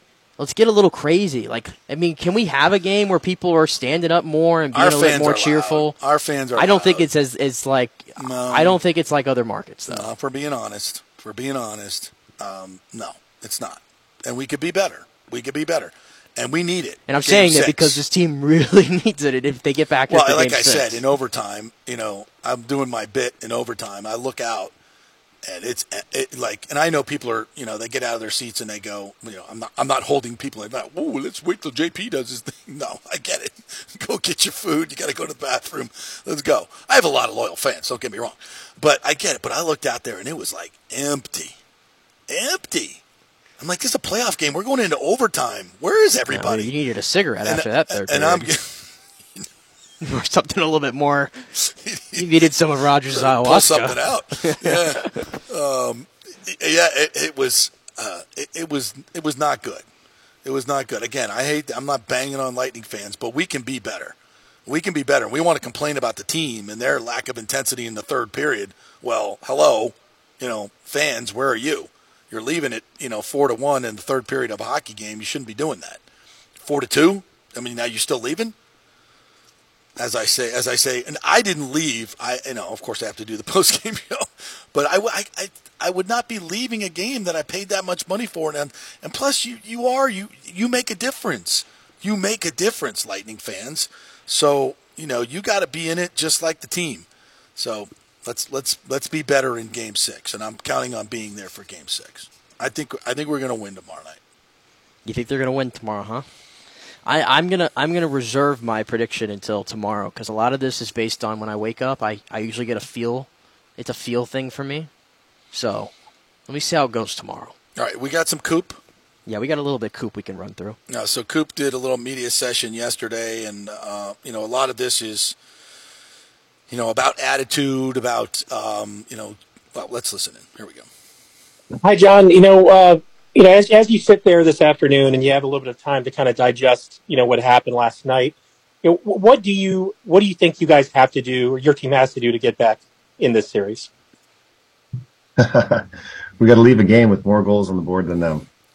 That's basically what has to happen. Thank you for that Um, analysis. I, I don't know what else to tell you. We've liked a lot of our game. Um, yeah, obviously that third period we'd probably like to have back, but it, uh, regardless how you get to overtime, you'd like to at least take one of those and, um, we didn't take either. So, uh, it's close, just not quite good enough. So we just got to be a little bit better. Evan Klosky. Hey, John, thank you for doing this. Uh, and, and this and this is a, a, a tough question to answer, I'm sure. But is there anything to the the overtime losses in the playoffs? It just feels like nine out of the last ten that you guys have played seems like a, an unlucky string of circumstances. And I don't know if that's just um, a coincidence or maybe it's just a, re- a regression to the mean coming off of what you guys did in 2020. Uh, you know what? So I didn't know that stat. Um, I don't think any of us did. but I'll ask you this. So now you're gonna have to do some work while we're on this call. What our overtime record before that? If you take the last ten before that in the playoffs, does anybody on this call have that number? I will look it up in the meantime. All right. So now, I my gut feeling is it's it's going to be probably not. What did you say? It was it's, we're one and nine in our last ten, or one and Yeah, one and nine in last. so anyway, it's it's dreadful. Uh, but I think if you look up what happened before that, it probably is the semi close to reversed. Um, and you know it's funny that the year 2021, our second cup year, we were 0 and 4 in overtime. So imagine what our record would have been in the playoffs if we'd eked out the reverse of that. And I think that cup year before that, we had a semi decent overtime record.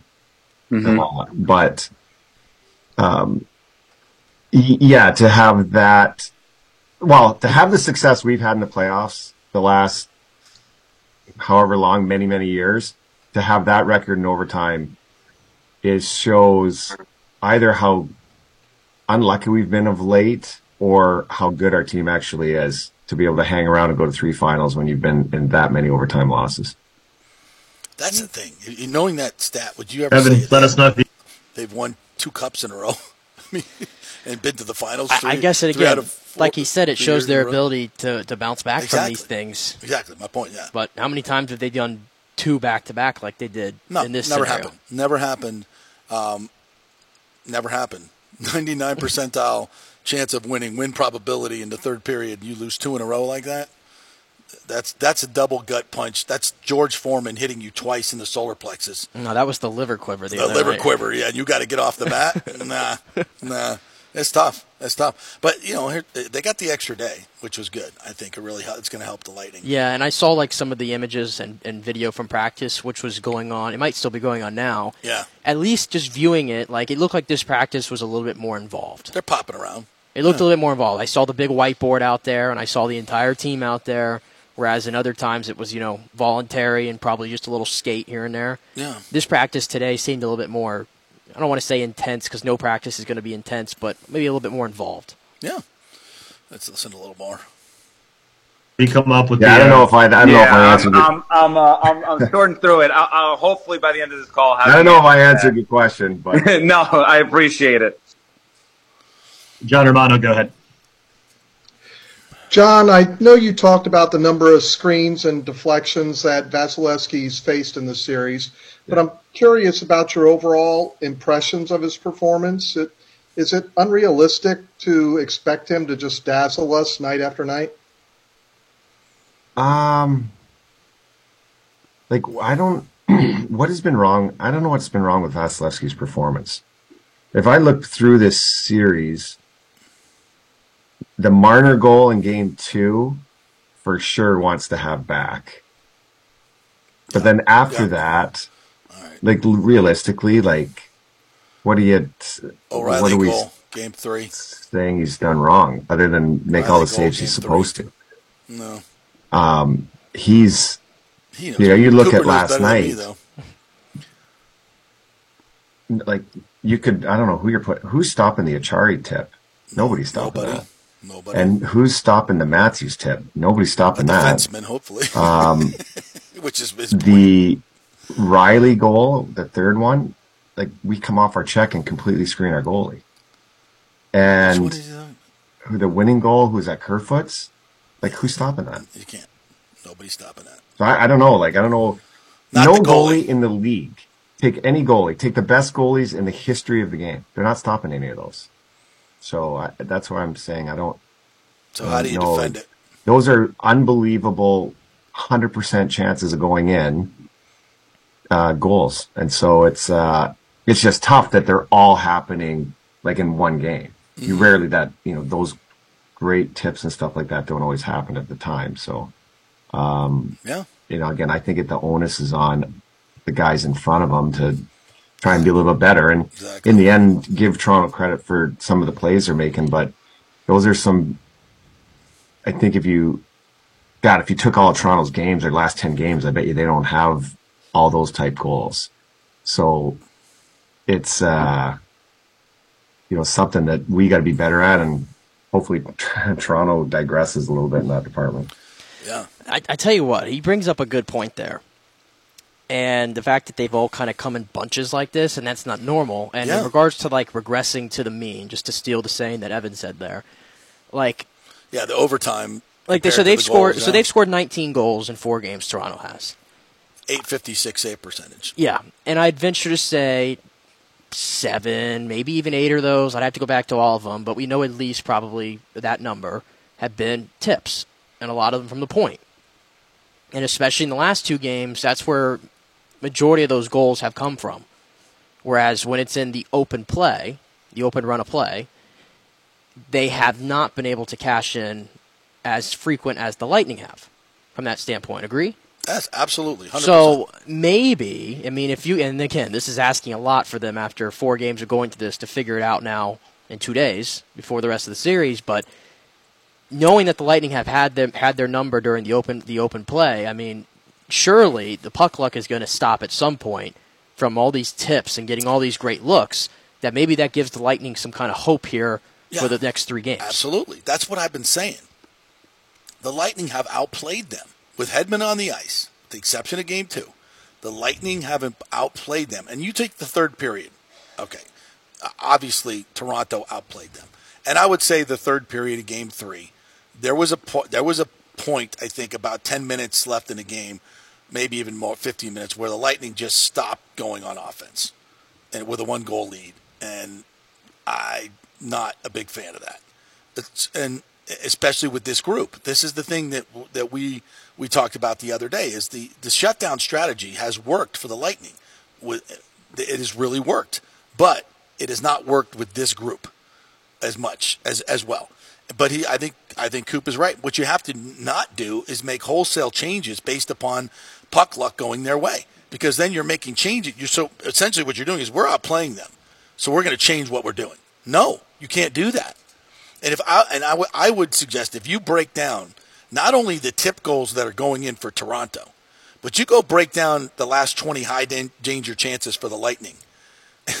I mean, I'm thinking Nick Paul, uh, Ross Colton, um, Killorn, e- even the players that have scored. There have been some golden opportunities There have. that they have. That's you know, give Samsonov credit.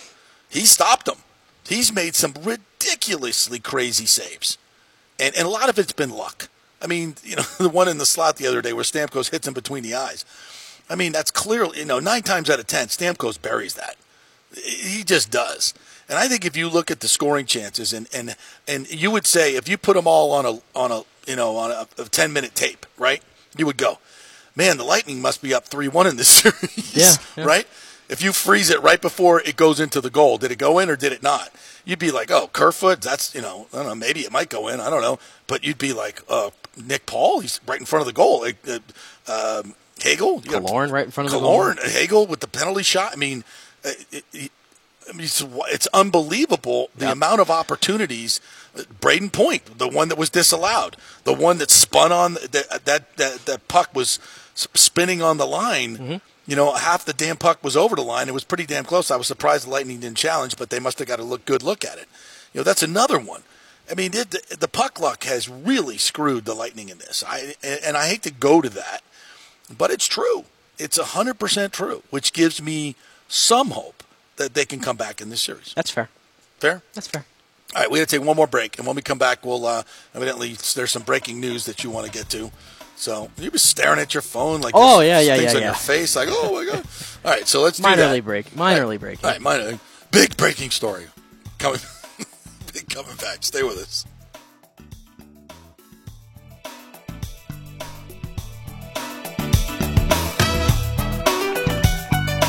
Insurance coverage can be confusing and expensive. I mean, where do you start? Which companies can you count on to pay out fast and fair?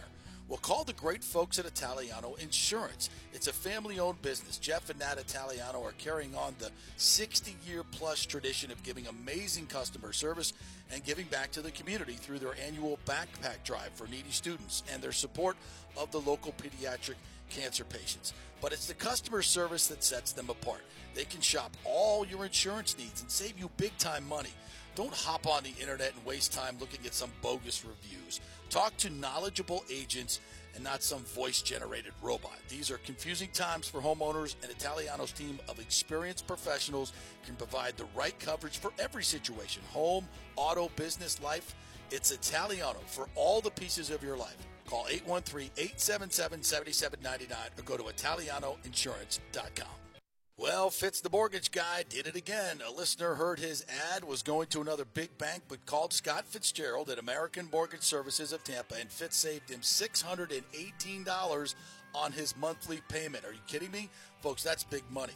Rates are going up, they're going down, they're going all over the place. Scott will shop your loan and save you lender fees and get the best rates. Email him, scott at amstampa.com, or call 813 294 7595. That's Fitz, the mortgage guy. Lots of stuff going on right now, and these rates are going all over the place. You need somebody knowledgeable in the market that will work hard for you and get you the best deal. That's my man Scott. He's done three loans for me, done thousands of loans for local folks here, works with a lot of the coaches and players in the area. He's the guy. 813 294 7595 or go to scott at amstampa.com. Folks, there is no better place to shop for jewelry than the Gold and Diamond Source. They are the family jewelers and they will treat you like family. They'll make it a fun experience. People come from all over to shop at the Gold and Diamond Source because of their great customer service and incredible, impeccable reputation. No sales pressure, no intimidation, and they have the largest selection of hand-picked diamonds.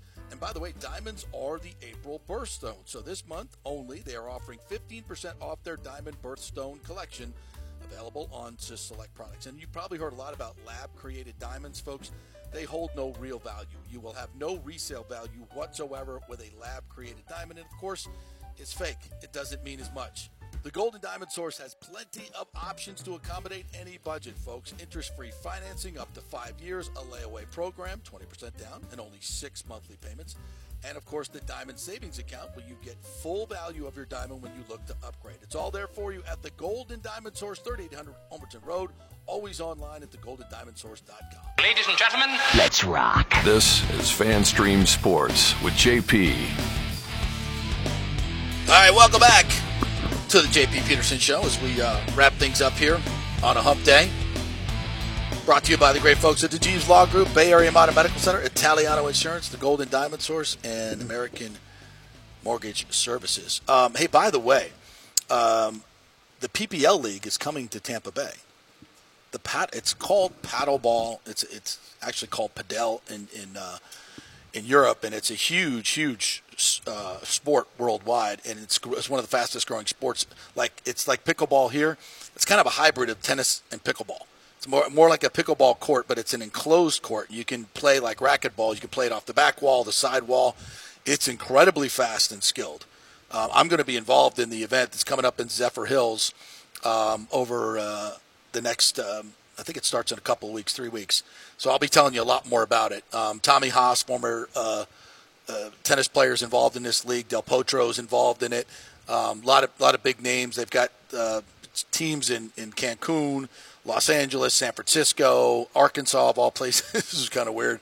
Uh, Miami, but they're doing their their their preseason, their season uh, over about a five six week period. So you'll be able to go watch these matches, and I'm telling you, they are incredibly entertaining. If you've been into pickleball and tennis, you you have got to see this stuff. It is amazing. I'll put some clips up on my on my Twitter, uh, but um, yeah, and I'm going to tell you all about it, how to get involved. You just you know if you've been into pickleball, you've got to see this. And I don't know if this is going to overtake pickleball or whatever, because pickleball is going crazy, but it's very similar to it, and it's going to be phenomenal to watch. So I'm very excited about it. Uh, to be part of it, and I think you guys will really enjoy it. Just take a day and go go on up there. This beautiful tennis center they have up there. They're bringing in a court. They're literally bringing in this court um, to set up. It's going to be a great setup, um, and I have a lot of fun doing it. So something different for you to watch. Something I guarantee you, you will be thoroughly entertained if you go to this thing. It's going to be fun, and we're going to have hmm. DJs, the whole nine. It's going to be fun. What do you got? The Commanders. Well, the Commanders have not picked up the fifth year option on Chase Young. That's interesting. Which I I don't know if it's like breaking breaking. It just kind of stunned me at first because it's a former first round pick or first overall pick. But remember, I mean, we talk about all these draft picks and how they turn out. He got hurt. He got hurt. You know, tore his ACL. He's played 12 games the last two years with like a sack and a half. I mean, but what a monster when he was playing. Oh yeah, monster. So So we free, put so much on his draft. And it- there's a can't miss pick. He's gonna be a free agent now It's next done- year. but it's done nothing really. Not much. I mean, Defensive player, his healthy, yeah, I mean, yeah, his healthy seasons he was amazing. But he was he hasn't been the consistent impact player that they'd hoped he would be because of injury. Yeah. So it just you know So they want to wait and see rather than committing. You know, I think it's like 18 million around there Yeah. to him for the fifth year. So Makes uh, sense. Mildly still interesting. him, yeah. I wish another team who had a draft pick would have not picked up their fifth year option. But anyway. Yeah. True. Other teams they're doing their due diligence. Any Uh, anything else that we, we remarkably, we made it the entire show without mentioning the Rays. Oh, that's right. They- well, they lost. Screw but, 'em. but I mean, I'm just going to be completely honest here. Five nothing shutout. Nothing really to Nothing good happened. Nothing. Nothing. Nothing, nothing to talk about here. No, uh, Drew Rasmussen, I will say, has been a little shaky with the uh, the command here the last three starts. I'm not worried. Not worried by Not any means. Tough lineup, but one of those blow up innings. I think all four or five runs were scored in one inning. He's, that's what he's done this year. Uh, Randy had- Arozarena had a. I'm not sure what he was going for on that on that hard liner hit to left.